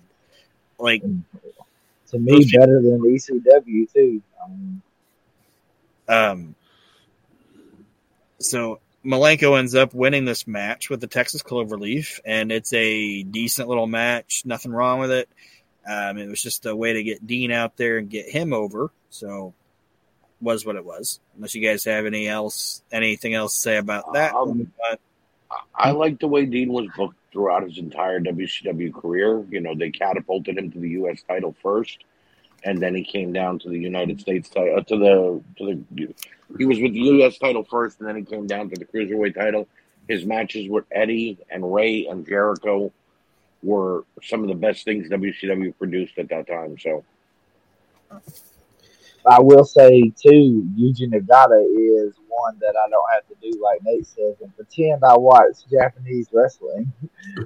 oh yeah, yeah, Yuji was really good. Um, the Better next Kurosawa. yeah, I don't know a lot about Kurosawa other than the fact that he was in WCW. Like, if he had a new, if he had a Japan career, I have no fucking idea. Yeah, I Um, don't know. Um, the next match is something that I don't even know. Anyway, the next match is Cyclope versus Glacier. Good God. Um, Sub Zero versus Triclops. it, it- it's it's it's it's a, it's a bunch of nothing in the match. They bring Glacier out. Um, apparently, at this point, I didn't realize it, and they might be fucking making it up. I don't know, but they're saying that Glacier has the one record nobody else can say in wrestling. He's undefeated, so nobody has defeated Glacier. Um, Till Mortis gets there. well, he's he's about well, Mortis is already there. Glacier, Mortis hasn't beat him yet. Um, Not yet. Oh, no. Wrath hasn't gotten there yet. He's about. He has too. You gotta. Oh. you haven't been around for a couple weeks, buddy. You guys are doing all the big reveals without me. All right, fine. Yes. Actually, Yeah, this is the the big episode reveal. that, that shit happens. Yeah, here's the big reveal. It's Yes. Adam Bomb with a big fucking helmet. Yes. um, Glacier wins this match fairly quickly with a chronic with a with a with a cryonic kick or whatever. Yeah. Yeah, you Chronic kick sounds better. You know what my biggest thing about Glacier is? I was waiting for Nate to chime in. Ray Lloyd. Was really good. Well, yes, Ray Lloyd was a really good fucking wrestler. They just saddled him with that stupid gimmick. That's Like- actually in my notes. My notes. My notes. My noit- avoid, avoid the noits. Avoid the noise. Avoid the notes. That's actually in my notes. Ray Lloyd. Now I was want actually- dominoes. Ray Lloyd was actually really good. They just gave him a shit gimmick. That is literally in my notes. Yes. He that was supposed to be the big thing before the NWO, the blood runs cold thing. and they ran with it anyway. And they should have given him something else because really, honest to God, Ray Lloyd was a solid. Yeah, but Nate, Nate, they invested all that money in those promos they were running, all the money in his gear, and five hundred thousand to get his entrance ready. Like, It's It- WCW. They wasted money Yeah, on but- everything. Yeah, but I mean, this wasn't Bret Hart coming in and then botching it. They, they- at this point, Bischoff wasn't really in charge of the checkbook just yet. Mhm. You know, they were pulling the reins back a little, so they were like, "Yeah, just throw him out there to the Lions, and whatever happens, happens." You know, Yeah, because I mean, if you really think about it, the blood runs cold deal, even though it stunk on like a gimmick level, you've got Ray Lloyd and Chris Kanyon. How do you go wrong? Those two guys were amazing. they had great matches. yeah, the matches were great. Yeah. Just know the how you go shit wrong? around it, the shit, the shit that it was mixed up with was garbage. You know how you go wrong with it? You had Ernest Miller too. So Glacier wins with the oh. with, Glacier wins with the Kinko's kick or whatever he calls it. Kinko's kick. The cryonic kick. You can't copy No. that. I like the Kinko's kick because you know what? That works for his gimmick. He didn't want nobody else doing a super kick when he did it. So Glacier's like doing his little fucking dance after he wins. and um, then all of a sudden some eerie music plays, and then stupid Wrath comes out. You're not calling him Wrath yet. Like, they haven't His gave, father James Vanderbeek, right? No, they're saying, who James is this guy? Archie did a little callback there. Father J- Yep. James Long term booking. Yeah. Long-term booking, uh, I forgot about that. It's a little callback. Um, so stupid Wrath comes out. They haven't called him Wrath yet. He's distracting. He's distracting Glacier, and then Mortis comes out from underneath the ring, and he's got James Vandenberg with him, and they attack Glacier, and they they steal his helmet. And then because they wanted that helmet for some reason. Yes, and like like Mortis was like, "Look, stupid Wrath, you have a helmet. I want a helmet." And James Right. Vandenberg was like, "I'm not getting paid a lot. I'm getting paid like Saturday night money, so I can't afford two helmets. So if you guys need another helmet, we gotta we gotta we gotta beat up Ray. Take his helmet." right. We need his helmet. It's nice. It's blue. The gist of the storyline is helmet on, motherfucker. Helmet on. So so they kick the shit out of him, take his helmet, and then in a total dick move, they stab him in the eye with his own helmet. and then they fucking That's leave. what you do. That's what you do when you steal somebody's helmet. You stab them in the eye with it. Stab him in the eye with their own fucking helmet, and then you fucking leave. You're like, all And I was just wondering if the helmet had mystical fucking powers or something. You know, the reason as why they were after it. Well, they kept making a big deal about James Vandenberg being this collector of oddities, and this is, the helmet was rare and something like that. But I mean, if he wanted to collect oddities, he should have just took Kurrgan and Golga from the WWF and called it a day. You know, no, this was simply a man wanting a helmet and another guy not being able to afford it. I'm listening. To, I'm listening to all this. Like, And then they were like, he might be able to identify us. Let's stab him in the eye. And then when we get to court, we can be like, how would he know who we are? He only has one eye. one eye. And they were like, you don't realize that you were on basic cable television? Mm-hmm. Oh, shit. Anyway, so And then as Vandenberg is sitting there, they could be like, I don't want to wait for my life to be over. so that happened. Um, So that happened. Indeed, it fucking did. it happened. Definitely happened. And then, in a very anticlimactic way, they announced that James J. Dillon has been appointed the chairman of the WCW um, executive committee. Instead of like having JJ come out and get some oh. big response from the fans, and Gene being like, "Why are you here, JJ?" and he goes, "I've been re- I've replaced Eric Bischoff, and I'm JJ Dillon. You guys remember me, right?" And da da da da da da. Nope. They, they just have Tony just kind of nonchalantly announce that James J. Dillon is now the WCW executive committee. See now, if WWF would have been smart, they would have known about this ahead of schedule and reported on it on Raw and been like, "Remember that guy that used to be a backstage booker with us? Well, he's about to be appointed their their vice president in charge of whatever." That'll put butts in and that would have maybe saved them earlier. You know what I mean? I don't know. but, but I just thought it was kind of lame. Like they should have had it like announced to the crowd. Um, then. Then they start to recap Sting confronting the NWO from last week, but then um, um, Eastbound and Down Nick Patrick shows up and um, he uh, makes his case for being able to re- return to WCW. Zbyszko's yelling at him.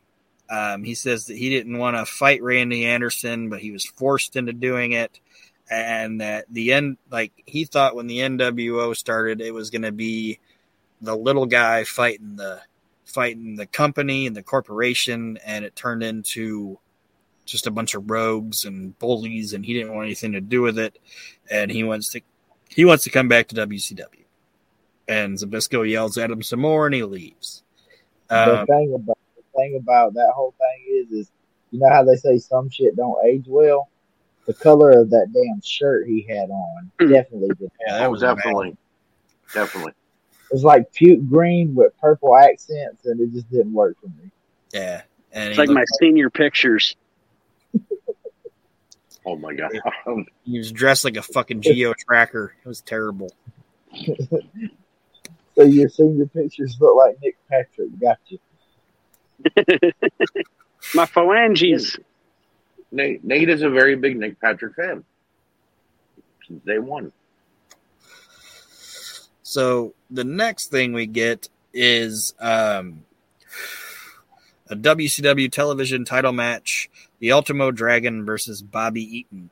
And You're And not going to go wrong there. You're not. Nope.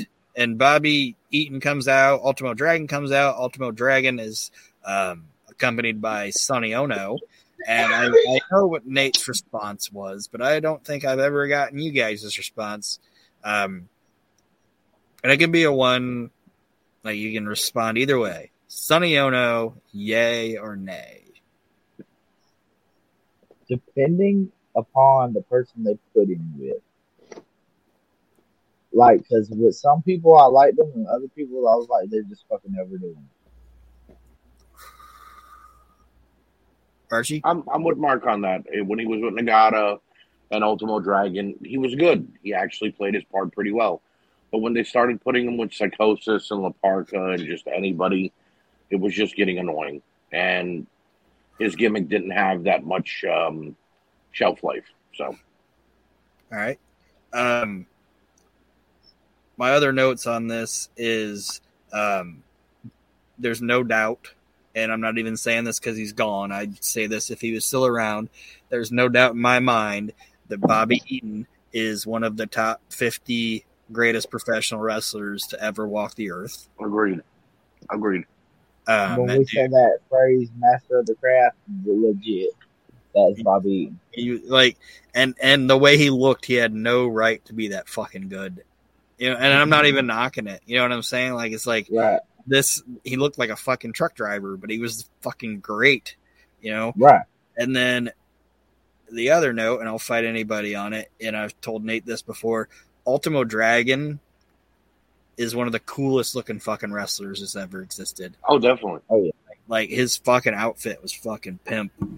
And um, the other note I have is the match that I watched. These guys, that this this was a road show match. Like these guys were working house shows, and they they had worked this match out in the house shows. Um, an Ultimo Dragon ends up winning the match with the dragon a dragon I almost said dragon sweeper a dragon sleeper and that's how the match ends I have no negatives about either one of the guys, anybody involved in it, and it was just a a good match to put Ultimo out there. The Dragon Sleeper would look like one of the most devastating holds because you're basically suffocating your opponent under your arm. And I don't know why more wrestlers don't use it as a finisher. So And then Mean Gene um, interviews Steven Regal, and Lord Steven Regal, and um, and implies that Lord Steven Regal had gotten to a relationship with um, Sarah Ferguson, and um, he says that spending time with Sarah Ferguson was like being in a ripped out, bloody fireplace. Jesus. Was this a reference to her badge? Yes, and that it was very big.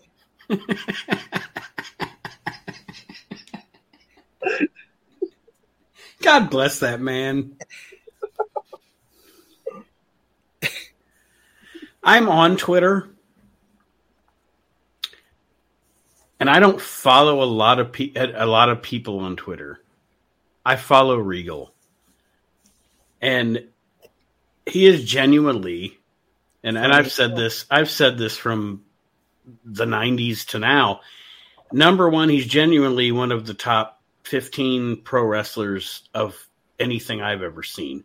I always say of all time is subjective because there are old dirt bags that were still alive in the 50s that'll be like, you know, Edouard Com- Compotier or whatever. Yeah, that's fine. but I watched. I've seen three of his matches, and they were all like in fast forward, and there was no commentary and whatever. William Regal is one of the best wrestlers of all time, easily. He's one of the best personalities in wrestling because that guy is like a fucking chameleon. He can adapt to any situation he's in. He can be serious. He can be comedic. He can be, you know, he can be, he can be the guy that's like pounding you down with his fists, Euro style, and then dancing with Crime Time at SummerSlam, and with a sideways hat, and every bit of it is entertaining. What is that segment on Raw he did one time where he's like, that was a complete abortion? He just said it on TV. He was like, that was a complete abortion. I think it was the fucking Price is Right thing with uh, Bob Probably. Barker or whatever. But anyway, Probably. just Uh, no, no, I think I I know what you're talking about. It was Santino, okay. and they were doing like a fucking um, Dancing with Stars. Yes, that's what it was. thing. Yes, that's and what it was. Santino did whatever he did, and he said that se- that segment should be called Roe versus Wade because that was a complete abortion. you couldn't do that right now, obviously. but that- that- No, yeah, no. little timely. Yeah. Um, and by the way, Nate, I want the name of this show to be Ripped Out Bloody Fireplace. Very well. Writing it down right now. Right. So, um, he said that, and then he talked about wanting his TV title back, and that he was going to get the Ultimo Dragon, and Ultimo Dragon and William Regal are going to hook it up at um, Slamboree. So, like, this fucking segment saved the fucking show, and I like it cracked me up when he said that fucking ripped out bloody fireplace. That was so fucking funny. Um, the next thing is Meng with Jimmy Hart, and they're putting over that Meng is now being set loose on his own by the Dungeon of Doom, and he is facing the worst incarnation of Chris Jericho, WCW Happy Chris Jericho. Happy WCW Chris Jericho was bland as fuck. Had good matches, but the character itself was fucking bland. Um, I'll disagree on one thing. I, I agree that this is bad, but the worst incarnation of Chris Jericho is yesterday and the day before that. oh, fat, like Chris It Jericho right now. yeah, Chris Jericho right now is pathetic. And again, he's one of my top 10 wrestlers of all time. But he's not At this fat anymore. point, at this point, no, at this point, he just needs to hang it up. But we're not talking about that now. We're talking about then. But You know, I'm yes. not. I don't really watch now, so I don't know what he's doing. But It's at sad. this point, it was kind of lame. Um, during this match, even though it's a really good match, something I don't know if you. I, I know uh, Mark watched. Nate didn't. I don't know if Archie did. But something during this match caught the attention of that entire fucking building. And the first, I thought, I thought like Randy Savage was coming out, or somebody was going to do a run in or something like through the through the through the crowd. The only thing I can think is like there was like a fight or something like between fans because the entire audience goes and starts Yeah, not the even announcers never mentioned it. So if it would have Yeah. been a wrestler or something, they would have, you know, took it away from the match. It was Meng versus Yeah. Jericho. They weren't above doing that. So, So I, I I just think a couple fans probably got in a fight or something. Um, I mean, Uh, the match wasn't bad. no, the match no, was not at all. and um, in Jericho's books, he puts over being friends with Meng and talking about how Meng was like like a cool You dude. better in be back. friends with me. Yeah, and you don't want to be on this fucking bad side. yeah, you know, yeah, Meng's a fucking beast. And um, um, one of my favorite stories that Jericho talked about was that um, and he, he said he uh, he's he said he wasn't in the locker room for it, and but anyway, um, Meng was um, who was he with? At some point, Meng was. It might have been like, like Chris Candido and Tammy or something like that. Sorry, it wasn't. It wasn't Chris Jericho. It was Candido talking about it, Candido was talking about Meng, and they were playing like Candido was playing cards with Meng, and Tammy was with him, and Meng was just hanging out with them, and Bischoff was like, "Hey Meng, I need to talk to you," and and Meng was like, "I'll, I'll get with you in a minute. I'm I'm talking to my friends," and Bischoff was like, "Meng, I said I need to speak with you." And Meng was like, I told you I'm hanging out with my friends. I'll get with you in a little bit. And then Bischoff pushed it again, and kind of Meng kind of stood up and said, For the last time, I told you I'm hanging out with my friends right now. I will get with you in a minute. And Bischoff was like, All right, I'll talk to you when you get a chance. like, this guy is this guy's eating people's faces. Don't fuck with him right. Well, right. Like, yeah, you're you're you're running the company, but like Meng was really going to be like, oh, okay, Eric, hold on. You know what I mean? Well, I mean, look at the size of Eric, and then look at the size of me. Right. Like, easily just reach out and wrap his whole his whole neck up in his hand. It, it would not end well. Yeah. So it, it like Meng ain't nobody to fuck with. Um, Meng ends up winning this match. Um, Jericho tries to flip into him. Meng grabs him, gives him the Tongan death grip, and um, Jericho taps out. Then Mean Gene starts to interview Meng about facing Chris Benoit at Slamboree, which I'm looking forward to. Um, then Kevin Sullivan comes out and puts over Meng, basically saying that Meng is going to um, take out Benoit for him and it, it, it's kind of a strange interview because Meng's like, "He's gonna get revenge for me. He stole my bitch." Yeah, and like Jackie's trying to like yell at Meng, and and Meng starts yelling at Jackie, and it kind of ends with with Jimmy. What's he say? Uh, don't you put that on my man? Yeah. It's like okay. Jackie was so good. Oh, Mark does a pretty good Jackie impression. Kevin Sullivan, he's all about the twerking and all that shit. Like he's down with it. You know, like he's too legit to quit. Yeah, but he's like, oh man, he's my best soldier. But I got my my big booty hoe over here, and they're arguing. Right. I gotta, Kristen Wild took my white girl, but here go here go Jackie. Yeah, it's like I can't. can't like he's like I gotta I gotta I gotta get myself in the middle of this. I can't lose my biggest soldier and my big booty hoe. Yes. who's, who, who's with the finest, blackest lady in the company? The Booker. Go figure. Yeah. Just talking about tea. Just saying, Kevin. Nobody said life was going to be easy.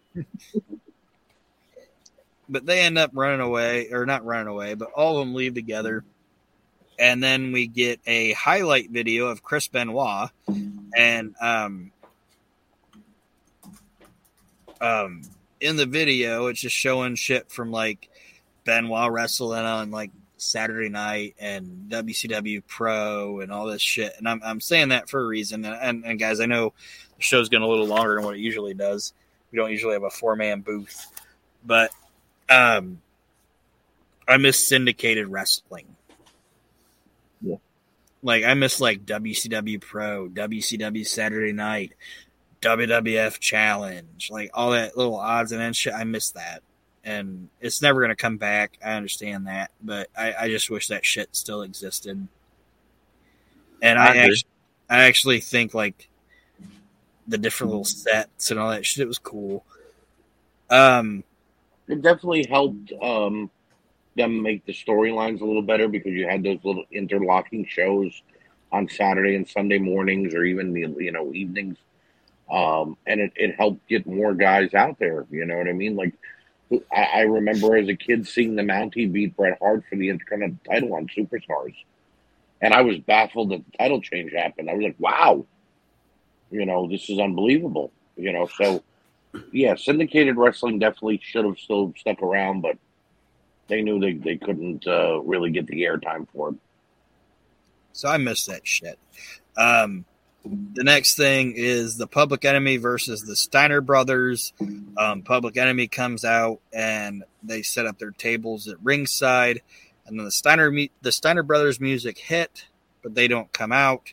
They're like, what's going on? And then Conan and Hugh Morris are shown attacking the Steiner brothers backstage, but it's one of the most ineffective attacks ever because the Mhm. Steiners just kick the shit out of them and they come out anyway. And they're just like, hey, there's mom and dad. What's up, guys? But that should that that should be what the Steiner brothers do, though. So it makes perfect sense. Yeah, I understand. but Right, at the same but they're time, also- look at the fucking pairing of building the up their- attack. So- I sorry. mean, I said at the same time, look at the pairing of the attack. You got Conan and Hugh Morris. Where in the fucking universe does that fit together? Well, Hugh Hugh Morris could have gotten away with it with someone his size, but Conan wasn't going to take out the Steiner brothers. You know what I mean? But if, and I could be wrong because we're not at Slamboree yet, but I think they're building up to these guys, these two teams fighting each other. So it's like, well, you just put it on TV that they could barely attack the Steiner brothers. Right. Just kick the shit out of them by the shitter.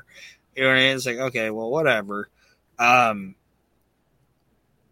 there, the, the one note I had there, uh, there's a couple notes. Um, and I talked to Nate about this. This is one of the questions that I asked him, and I put this in here because I agree with this. At some point in the 80s, Rick Steiner should have been the NWA champion. I'm not saying he should have been the NWA champion for like a year or two years, but I think Rick Steiner could have had like a five month run, like beat Ric Flair, and then have a good five month run as the fucking NWA champion. Because when he was, and I shouldn't even say when he was, but before he got with Scott, that dude was fucking over as a singles. Oh And yeah. I, I, I think I think Rick Steiner deserved a chance at some point to be considered a world champion. And then my other note is that fucking Scott Steiner's a goddamn freak. He's a Genetically, yes. a fucking freak. Like the shit that that guy could do to somebody, whether they wanted it to happen or not, is fucking phenomenal. Um, and then the other note is, um, I fucking hate the Public Enemy. Anybody that listens to reliving the, reliving the extreme knows that. That was no surprise. But Rocco on his own, Ted Petty, really fucking good as a worker. So Like I won't, I won't, So- I won't knock Ted Petty as a fucking worker. I'll knock the gimmick all day fucking long. But Ted Petty was a fucking so wait, pumping machine. when when Public Enemy would come out and Here Comes the Hot Stepper would start playing, you wouldn't get amped up. No, Damn. What about waiting WCW? La di da di. We like the pun. You didn't like that either. nope. I went and got a hot pocket. Good, me too. Then Conan and Hugh Morris um, attack, and it turns into the Public Enemy and the Steiner brothers deciding they're just gonna team up together and beat the shit out of Conan and Hugh Morris. And it Right, because if, this, if the Steiners whipping their ass alone wasn't enough to bury them, all four of them whipping their ass was enough. So that's why I'm thinking. And like I said, I don't remember a lot about this Slamboree, but I think we might be moving into a triple threat tag team match with the Public Enemy versus Conan and Hugh Morris versus the Steiner brothers. And nobody I wants think it was a. I think it might have been a fatal four way with the Harlem Heat involved too, Aaron, for a shot at the tag team titles, and I think the Outsiders interfered. Which I don't want to spoil anything, but I I, I believe it was a fatal four way or something to that effect. You know what I mean? And this was also at the ending of the Dungeon of Doom, so like Conan and Hugh Morris had nothing better to do than team up and make a crappy tag team. Well, we'll find out. Um, hour two starts. Bobby Heenan and Mike Tenay check in. Um, my note is um, they discuss Nick Patrick and Eric Bischoff a little bit more and what does JJ Dillon showing up mean for Eric Bischoff, and um, just that I really enjoy Mike Tenay. I think that dude is I shouldn't say underrated because he because he was in TNA and he got his just in that, but he he doesn't get talked about enough when they talk about wrestling announcers like Joey Styles and Jim Ross and and Lance and I don't want to say Lance. I don't want to compare Mike Tenay to Lance Russell, but I don't think he gets enough fucking credit, in my opinion. I agree with that. He, he definitely had a great wide variety of knowledge in wrestling, and uh, you know he he seemed well liked, unless you go by what he said in the opening few weeks of TNA, in that him and Tony Schiavone didn't get along, and they were always butting heads. But I, I don't know. He's um and and and and people can take me to task for this. I don't care. He is he is a very cerebral announcer. Right. So I'm going to make a comparison. And I'm going to say this. To be honest with you, I think Mike Tenay, even though I can see the comparisons and even though I can see that, that one is the other's other's icon and the, the, the other's um, mentor, Mike Tenay is actually closer to Gordon Solie than Jim Ross is. I'm in the room. I just gotta get my other. Go. You know, I'm just saying, like he's he's he's the cerebral announcer. He's he's describing the moves. He's he's telling you why this move is is is um, Deadly. debilitating the other wrestler, and kind of breaking it down for you. Where Jim Ross is more lively and more, you know, damn, look at that. You know, it's yes, like- yeah. And uh, do you see what I'm saying though? Like it uh, to me, No, it makes sense. Like Tenay is more Gordon Solie than Jim Ross is. Yeah, more of like really an analyst of it yeah. Mhm. versus like you said, he don't get talked about in the conversations that come up with like Joey Styles and Jim Ross. Joey Styles was the big deal because he did it. He was one man doing it by himself. I mean, yeah, And Joey. Styles, Yeah. Joey Styles is a hundred percent Vince McMahon. Yeah, and, and and Nate, what where you're saying that, where Jim Ross is just, like he wasn't he wasn't as much as as as Gordon Solie. He wasn't allowed to be, You know Right. I mean? Yeah, Like, yeah. Because at that point he was it was just him and him and Lawler, so he had to he had to be the salesman. You know what I Mhm. mean? Right.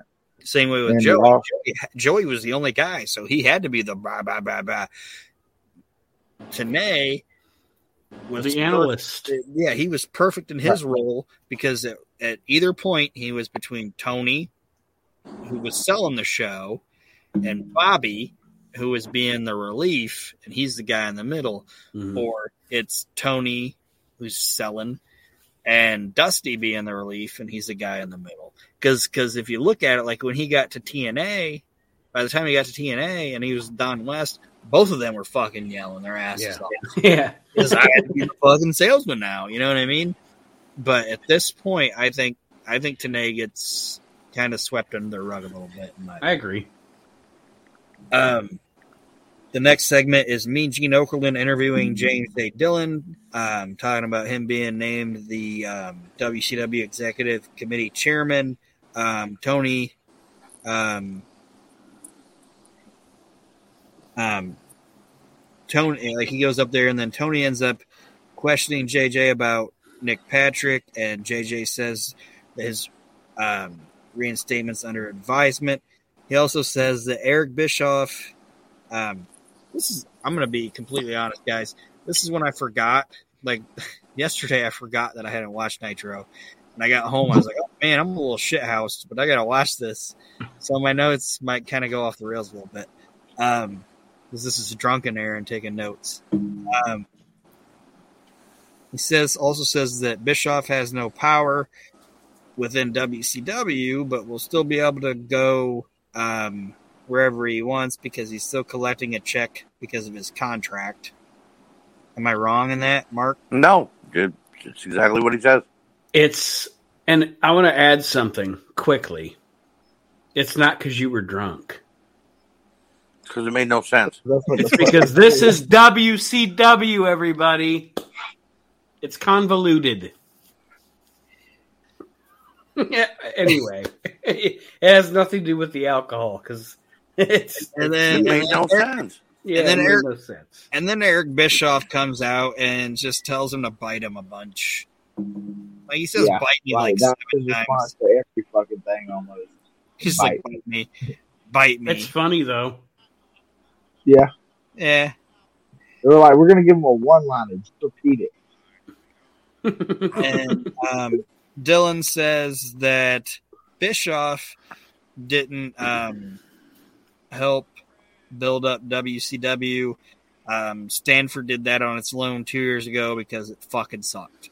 Is what he basically says. Like WWF was trash, and that's the reason you were able to, um, you know, get over on them. And then we get a recap of the Reggie White Mongo confrontation, and then we get, and then we get a clunky match with Jeff Jarrett and Scotty Riggs. I put in parentheses because apparently I gave a shit about what you guys think about Scotty Riggs when I was a little drunk. Scotty Riggs, yay or nay? Yay. Nay. I'm gonna say yay. Just like maybe tweak the gimmick and all just a little more, and you know Scotty, yeah, Scotty Scotty Riggs was a solid worker. Right. Um, like as far as in ring work, yeah, solid. But like when you give somebody a shitty gimmick and they run with it, and they're still putting on you know quality matches, that says bounds about them. it's one of the um, few times where I'll say a tag team broke up and the wrong guy went on to success. I'm not a fan after his tag team with the Patriot. I am not a fan of, of Marcus Bagwell. I You don't like fan- Buff? No. I am a fan of Scott Antol, though. Like, I think Scotty Riggs is a solid worker. I, I, I can't find any fault in his game. He wasn't, I mean, he wasn't a blockbuster promo, but we talk about a lot of guys that weren't a great promo that were great workers. Scott Scott Riggs, I can't find a fault with him, you know, as far as, as working a match goes. He every match he ever had that I ever saw was decent. Right. Yeah. Like I, I and Nate, I know you don't like him as much as I do, but I'd put him like in like a Tom Zenk type. Yeah. Uh, Yeah. That's what I was I was thinking. He needs to be in a in a tag team with a guy like Tom Zenk, Tom Brandi. Mhm. Uh, you know what I mean? And that yeah, that's might what I'm saying. him. Like with the promo thing, he's never going to be like, you know, he's never going to be your top guy, but he can be in a good, serviceable tag team with another Right. good partner. And and But they couldn't up. find him That they- a good promo. They put him in in the Give flock, and he couldn't do nothing. You know, Mhm. Yeah, and like I said, I literally, and I know we're beating the dead horse here and going on too long about it, but We're still seriously, alive. yeah, I couldn't, I couldn't, um, I couldn't name you a Scotty Riggs match that I watched that I was like, oh, that was fucking garbage. He was Right. good. I mean, he was a good worker. Yeah. He was, he was your Val Venis kind of worker, you know. Yeah, and, and the way I'll put him over too is um, a guy that had a good eye for talent and a guy that One eye at one point. yeah one eye at point and then I'm, I'm gonna get there a guy that had good eye for talent and of a guy that could look at a ro- locker room and go okay you're gonna give me my gimmick you're gonna give me my stable was Scott Levy Yep. And Scott Levy from everything I understand Kevin Sullivan had enough confidence in him of okay you're gonna have the flock he kind of let Levy do what he wanted to do for the longest time with that and was like Mhm. who are the guys you want to surround yourself with And that's because Hammer can be my heater because he's a big motherfucker. You know, he doesn't have any talent, but he's my heater. Mhm. Kidman's he's my the work- he's my nine one one. yeah. Kidman's the worker. right? Like um, um, Scotty Riggs over there, I can do something with that guy.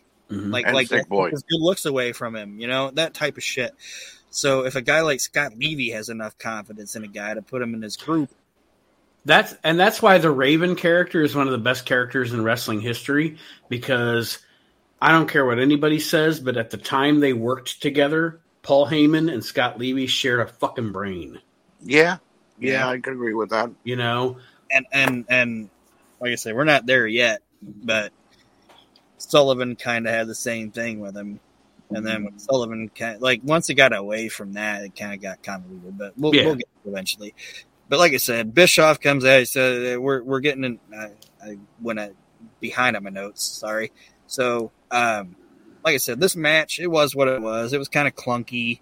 Um, these guys worked all right together. Jeff Jarrett I know um, Archie doesn't like him. There's that Kyle that doesn't like him. Who? Jeff Jeff Jarrett. Jarrett. I don't dislike Jeff Jarrett. I actually don't. I think that Jeff Jarrett um, is a scapegoat for a lot of people in that when he got his success, people tried to use the excuse, oh, well, that was just because he was friends with Russo and Russo booked him to the high heavens. When he opened up his own promotion, well, he promoted himself to be the world heavyweight champion. Jeff Jarrett is a great talent. I loved him in, G- in GWF. Uh, I, I enjoyed him in the WWE, in WWF. I enjoyed him in WCW. And TNA wasn't bad when he was around and booking him. And the reason he shouldn't get shit on about the TNA thing is that he didn't do anything that anybody else did Right. before him that was trying to make sure their promotion was taken care of. Right. Like he's like, this is my fucking company. I'm not gonna leave. You know, Right. Look, he didn't do tried. anything. The He- first champion he crowned was Ken Shamrock. Shamrock got injured a week later. So what did he do? He had to take the title off of Shamrock, put it on himself. Then he tried with Ron with Ron Killings. It wasn't going that well. People were booing him out of the arena. He finally found a, a, a niche with AJ Styles, and he ran with it. You know, but But he, he Jarrett, did a great. You know, he did the best he could. Jared didn't do anything different than anybody else did No. before him. Verne, Gagne, fucking Right. Fritz, any of them. He didn't do anything different. Um, so then the NWO music hits and the crowd goes crazy because the NWO is finally coming out and it's uh, Six Pac with Kevin Nash in his corner. And Six is a cruiserweight champion, and he's going to be defending the title against Rey Mysterio Jr. And I'm like, fuck yeah, I want to see this. Um, the the the match is really fucking good. I mean, it, it's fucking Sean Waltman versus Rey Mysterio. It's Right. not going to be bad. Um, the announced team is discussing the fact that um, Piper, Flair, and Greene put out their challenge, and the outsiders at six have accepted it. Um, Kevin Nash attacks, but Randy Anderson doesn't see it. And James J. Dillon comes out and brings out EMTs and security to get Rey Mysterio out of the ring. And Rey Mysterio is loaded into an ambulance. And they talk about, like, Sh- Schiavone talks about eerily, this is similar to when Rey Mysterio got fucking Lawn darted. lawn darted off of the fucking Yep. production truck couple, like a year ago. Um, I believe they did this, Aaron, because Rey was legit hurt, and they had to like write him off TV. So who better to get him off TV than Nash? yeah, that's kind of how the So- feeling I got. Like, Yeah, there's, there's a reason they did this. Um, then we get a Lex Luger music video, which sucked. Um, But but like as far as Rey and, and eight Pac go or six at, at this time, I'm like Nate is about Steve Austin. 96, 97 Rey Mysterio is, is hands down my favorite. mine too. Mine too. And also, also, and I don't know. I think I've brought this up in the past. Um, we have so many shows and so much, so many episodes of so many shows that I'm going to say this, and and you guys can disagree with me if you want. Um, Kevin Nash. Kevin Nash's two best opponents in the ring ever were Bret Hart and Rey Mysterio. I agree. Yeah, uh, I could agree with that. Like him and Bret had good old school knockdown drag out wrestling matches, and him and Rey were the perfect like I don't know, man. It was just David and Goliath. Yeah, they were yes, David and Goliath God, it was so good. Like I, I, I like to say that my my favorite Kevin Nash and my Ke- Nashin, my favorite Kevin Nash matches were Nash versus Bret. But I'd say my favorite Kevin Nash shit in general is him and, and him and Rey. I wish they would have got to work more together. and Kevin Nash isn't a guy that a lot of times will say that he was wrong or did something wrong, and and that's just his personality, you know. Yeah, but he's gone on record of saying that when he was when he was in control because he had he had some control of his character and the storylines that he did. He's gone on record as saying that he thought he booked that shit in reverse. Mm-hmm. You know, like when when Rey beat him, and then he ended up beating Rey. He was like, I should have done that shit in reverse. Yeah. Power bomb the shit out of him and destroyed him, and then let Rey come back and and beat me and put Rey over at the end of it. Like he But won't, even, he won't even say that he was wrong about the fucking Goldberg shit. You know, No, but he- that, he's that Rey right. stuff, he's like I did that wrong. He was like, that was me being selfish. but oddly enough, he never says that he was wrong for taking the mask away from Rey. He feels that Rey should have lost his mask years ago in the match with Eddie Guerrero, you know, at Halloween Havoc, and that that's the only reason why he continued to go with the storyline and take it from him, which was the wrong move because the the mask meant everything to Rey. Right. So that had, like I said, we got the Rey Mysterio six pack match. It ended with that. We had that Luger video, and then we get Lee Marshall doing whatever he's doing in Norfolk. Um, then they played some video paid for by the NWO of Hulk Hogan on the set on the set of some movie called McCinsey's Island. and it was shit. And He, he made some really shit movies when he was in WCW. It, wa- it some was shit movies his entire career. Um, Well, yeah, but I could defend Suburban Commando and and No Holds Barred, but I mean, like Assault on Devil's Island, that whatever you just called it, Three Ninjas High Noon, you know, like Island. McCinsey's Island. The I mean- fucking nanny was better than this You're right. shit that he was Mr. Nanny was better than anything he did for WCW. It's like TBS roped him into a contract. Like, okay, you're signing with WCW. They're paying you millions. You're going to make some shitty movies for us. And he was like, yeah, brother. Fucking Nowadays, Carl, that'd be a Peacock original. then fucking like Carl Weathers. He's wearing like an NWO shirt. And all that Right. shit's lame. Like Jesus Christ, I hate the fucking ho- like. I shouldn't say I hate Hollywood Hogan. I hate Hulk Hogan when he's doing anything out of wrestling that's for his movie career. right. Yeah, Because because it's then he plug like this is the first NWO produced movie or some shit. Yep. I was Yeah. like, dude, this is this is horrible. Who gives a shit? Right. fucking McCinsey's Island. I'm gonna try to. this is what I was gonna do. I'm gonna try to find this fucking movie. Okay, Oh god, because because next week. Uh, Are you going to make us watch this? No, I mean if you Okay. guys want to find it and watch it, you can. I I know. Well- no.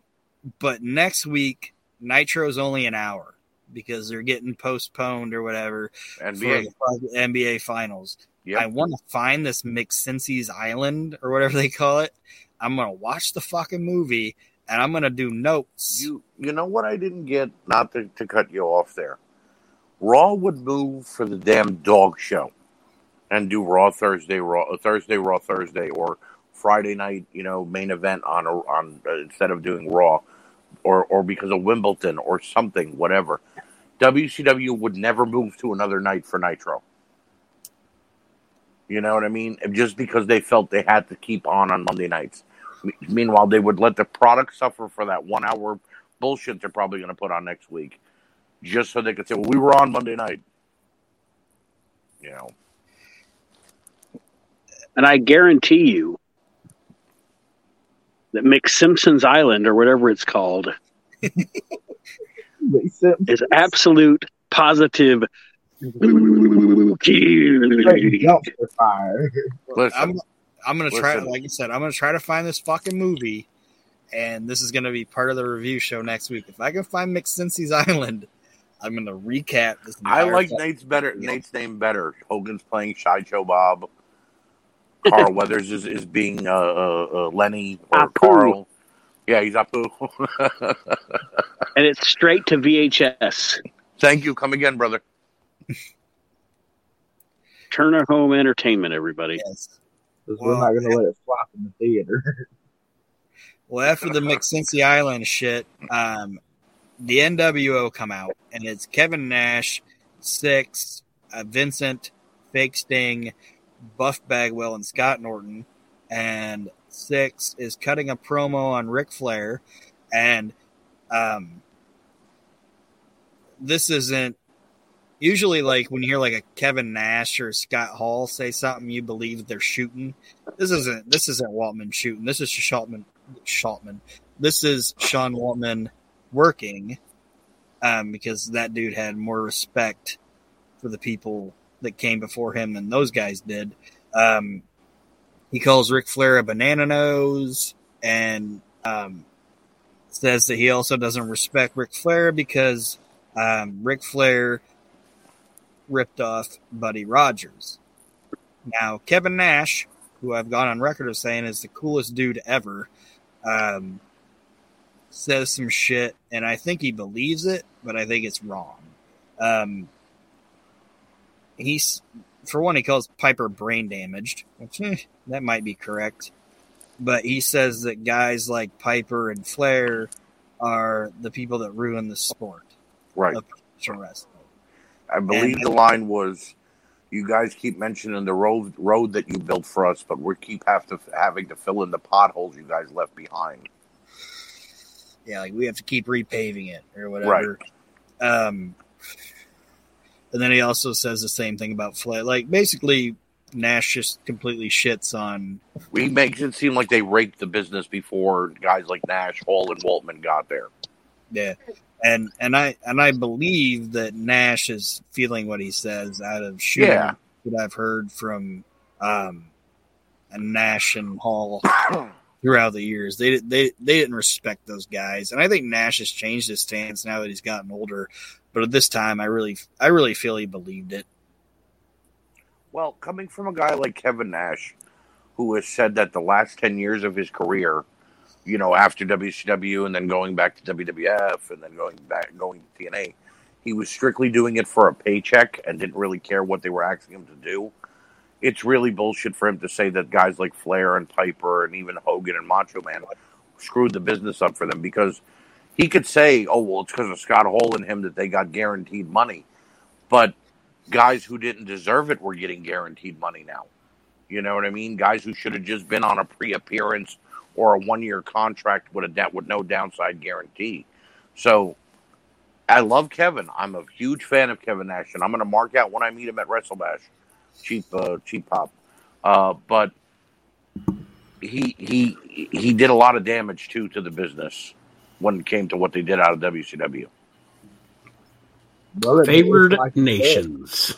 Nations. Yes, But it's, it's like you said though, he had control over that, you know, over his character and stuff, and Right. those guys didn't have that liberty. You know what I'm saying? It was, this is the direction we're going, make it work, and Right. they did. Um, so this is where I say like my notes got like fucked up because I was like, oh, I think this show's over. I'm like, oh no, there's more. Um, But wait, there's more. Like I gave the show a rating. Like after Nash said that, I was like, oh, I'll give this show a C plus. And I'm like, wait a minute, Psychosis is coming out. There's I still thought this was 45 minutes on this show. I thought this was over. Here's Psychosis. Who's he fighting? And they were like, then Kim Page came out. I'm like, okay. And, and I kind of gave my Dave Sullivan face. I'm like, ooh, Wink in the corner, right? all right, like this is good. Uh, and then DDP came, DDP came out, and um, I fast forwarded the match because I don't want to watch DDP wrestle. Kimberly's here. I don't need Dallas to ruin I my don't need, I don't need to see Dallas Page. I don't Yeah, you see- don't you don't want to see the cuckold. Yeah, I was just saying, I don't need Diamond Dallas cuckold. Oh, get God. over get over there in the corner. The Go only by reason- David. Go by the Dave only Sullivan. The only reason your career is fucking good is because you throw good Christmas parties, you know how to grill, and you let Eric Bischoff fuck your wife. That's the only reason Oh, your God. fucking career is a thing. Is that why his career in the WWE blew up? Because he Yeah. never let Vince McMahon go out with his wife. Yeah, He probably did. I don't know. That's that's one of the he had a new NDAs. wife by then. Him and Kimberly were on. Were already done by then. Yeah, but still, they they divorced in '99, wasn't it? Right. Vince signed him, and he was like, Kim- "Where's your wife?" Where's your wife? He goes, "Oh, she I thought she, you were bringing Kim with you. Dallas was like, bang. she left me," and he goes, "Huh, "I put I put three million aside for that, pal." I now didn't- you're now you're the I didn't- stalker. I didn't know. I didn't know you met, met married Rhonda Singh.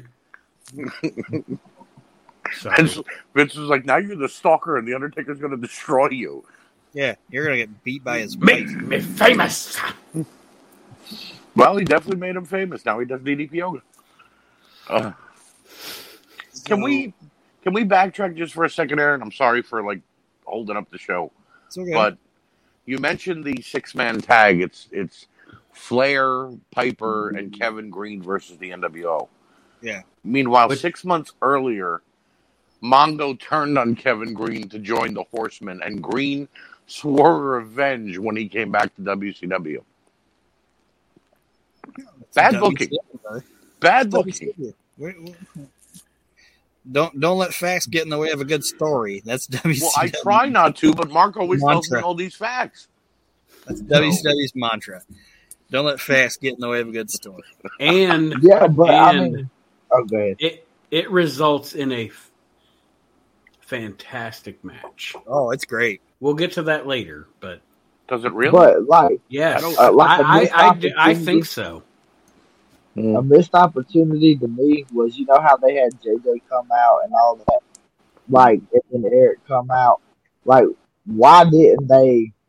Like, all right, JJ's here, so fuck it, bring out the horseman. And, Right. and you know, it's- you know, we got JJ's back, and then the NWO comes out with Eric, and we got their back, and then you could have took some shit right there, and that whole fucking era of WCW would have been completely fucking different. Right. JJ doesn't get with the Horsemen till Flair comes back when Arn Anderson brings the Horsemen back and adds Dean Malenko. Because JJ's Right. in the ring with him. So they don't mention JJ's affiliation with the Horsemen for like two years. Right, and it's all. I'm already James fired. J. Dillon. I'm I'm like, already right. call him JJ. We know that dude. I'm already fired. And look at these gross ass wings. All right, you can have your show back now, Aaron. Sorry. My microwave woo wings. Anyway, go ahead, Aaron. Um, I put it's, it's psychosis versus DDP. Have you guys? Did you guys see the Ric Flair boner pill commercial I posted? yes. He literally says that. Like I didn't know what the commercial was gonna be. It's just like Ric Flair, and then he shows up and he's like, "Woo! I'm gonna talk to you about the greatest boner pills in the world." I, I love it when he pushes the guy. Yeah, he's like, "No, these are my boner pills. Don't take these." Away." You know how old I am, motherfucker?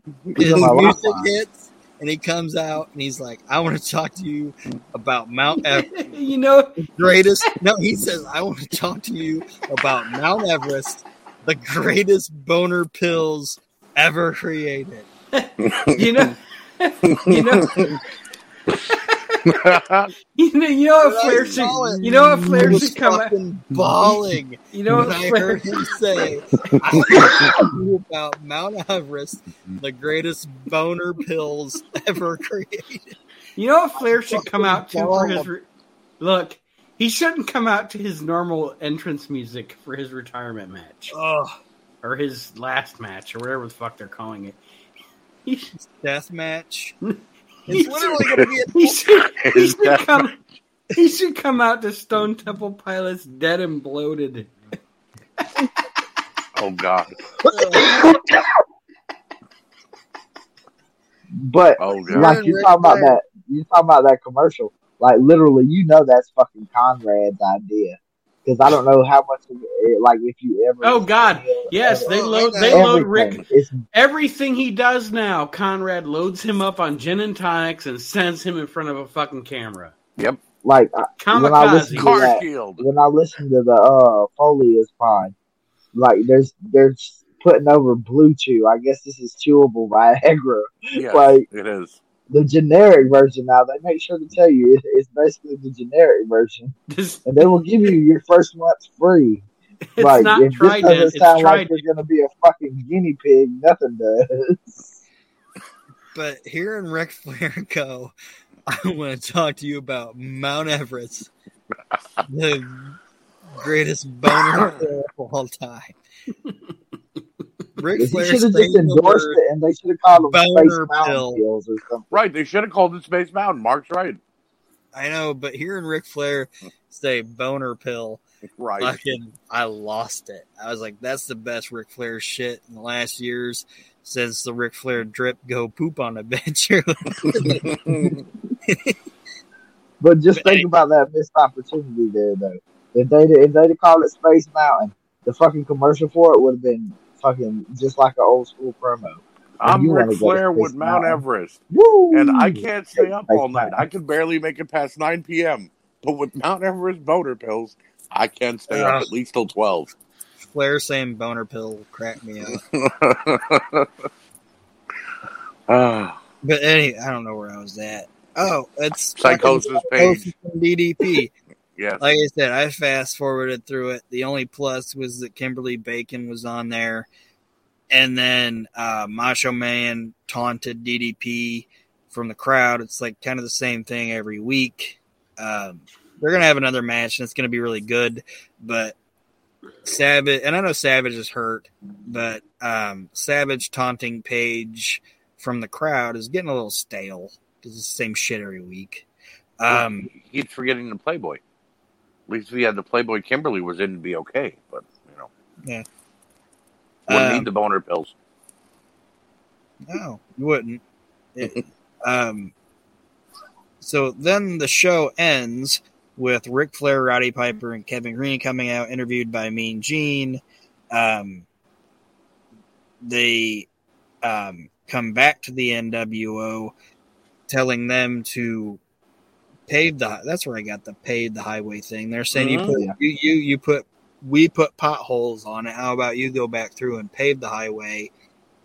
and um, we kind I kind of pulled a Jim Ross and brought up the fact that Scott Hall was going to be in that six man match because the NWO comes out and they welcome back Scott Hall and everybody's happy because Scott the NWO is happy because Scott Hall is finally back and He beat uh, his demons again. And talking about Kevin Nash being one of the coolest dudes ever. Scott Hall is the coolest NWO guy at all out of the entire group. He's the fucking man, and it's a big deal because Scott Hall's back because they're like, "Who's your Who's going to be your third guy?" And, and that's actually kind of cool because if you think about it, like they knew X Pac or X, they knew Six Pack and Kevin Nash were going to be in there, but uh, I don't. I kind of actually just put this together. Piper and Flair and Greene were talking about how they knew they were going to fight Kevin Nash and Six. And now WCW once again was like, "Who's your third guy? Who's your third guy?" And they find out it's going to be Scott Hall and um, Team WCW and Team NWO kind of getting like a little brawl, and it's kind of a standoff, and that's how the show goes off the air. Did I miss anything? No, No, I like the fact that they didn't shit on Kevin Greene and uh, Flair and Piper right there neither because they still look like badasses because regardless of the numbers game, they still held them off Oh yeah. for one. And to me, like you were saying, who's your third man? And it's Scott Hall. It was obviously the better choice than fucking fake Sting. Right. Yeah. That is the, that Vincent. was the Right, dumbest shit ever to me. So, uh, you think Fake Sting was dumb? I thought Fake Sting actually. No, at the time when they debuted it, Fake Sting was perfect because he did look just like Sting until Sting became the Crow. And then once he tried to become fake Crow Sting, he looked nothing like Sting. You know, I mean? it was it was blatant. So I'll put it like this: I'd rather watch Mike Shaw's greatest hits than have to watch any more fake Sting. You said Mike Shaw? Yeah, Mike Shaw, Bastion fucking Booger. Did you say Mike Shaw's greatest hits or Mike Shaw's biggest hits? Yeah, his, his- his greatest hits, not his biggest hits. Would that I mean, would that it- include Friar Ferguson or just Norman the Lunatic and Bastion Dude, Booger? I watched every match that he had Okay. on both, uh, uh, on all those gimmicks Okay. over Okay. wa- having to watch fake Sting. Muckum Booger. I think I've Well- said this before on other shows Welcome we've done. Booger. Yes. Uh, but WCW's constant need to pretend like Sting was joining the NWO was getting a bit annoying, even at this point. Like when the fake Stings with the mask would come out, it's Sting. Oh my God, he joined the NWO. No, it's a guy in a mask and a wig, and you know it. And it never You know? good. It never. No, they were always too tall or too short or whatever. You know what I mean? Oh, But like, worst, And the, worst and the wig was- looked the worst- terrible. The worst, fake sting ever was Kevin Nash. Yeah. A seven foot sting. You know what I mean? With with brownish blonde hair. Meanwhile, Sting had jet black hair by this time. You know, it made no sense. But every time, no matter how big or small or fat or stupid the guy looked in the mask or whatever, oh no, it's Sting and he's coming to join the NWO. No, it's not. No, it's not. Sting's in the rafter. Leave him there. It may it may be an unpopular opinion, but even when Sting joined with the NWO, the black and white NWO, I didn't give a shit. When he was Wolfpack Sting, I really really liked him. Just my, Yeah, but see- my All right, but see, Mark just brought up another point that gets me angry. You all remember that night when Sting joined the Wolfpack? How he, he had the white eh, white and black on, No. and then he ripped it off, and No. he had okay. Well, he he was supposed to join the Giant with to become the tag team champions. The Giant just went back to being in the NWO, so they give Sting an ultimatum to join. He comes out, he takes off his jacket, he's got the white NWO shirt on, and Tony Schiavone is going, "Oh God, it's the darkest day in WCW. Sting's joined the NWO." He Scorpion Death drops Hogan and slams the Giant, rips off the white and black, and has the red and black Wolfpack shirt on. And Tony Schiavone begins rejoicing. He's joined the Wolfpack. Oh my God, what a day! And I'm like, but wait a minute, he's still in the NWO. He still left WCW. What are you doing? You know, why is this fun? Why is this good for WCW? Now you have nobody. WCW, everybody. You know. So So, uh, logic will never understand. right. yes.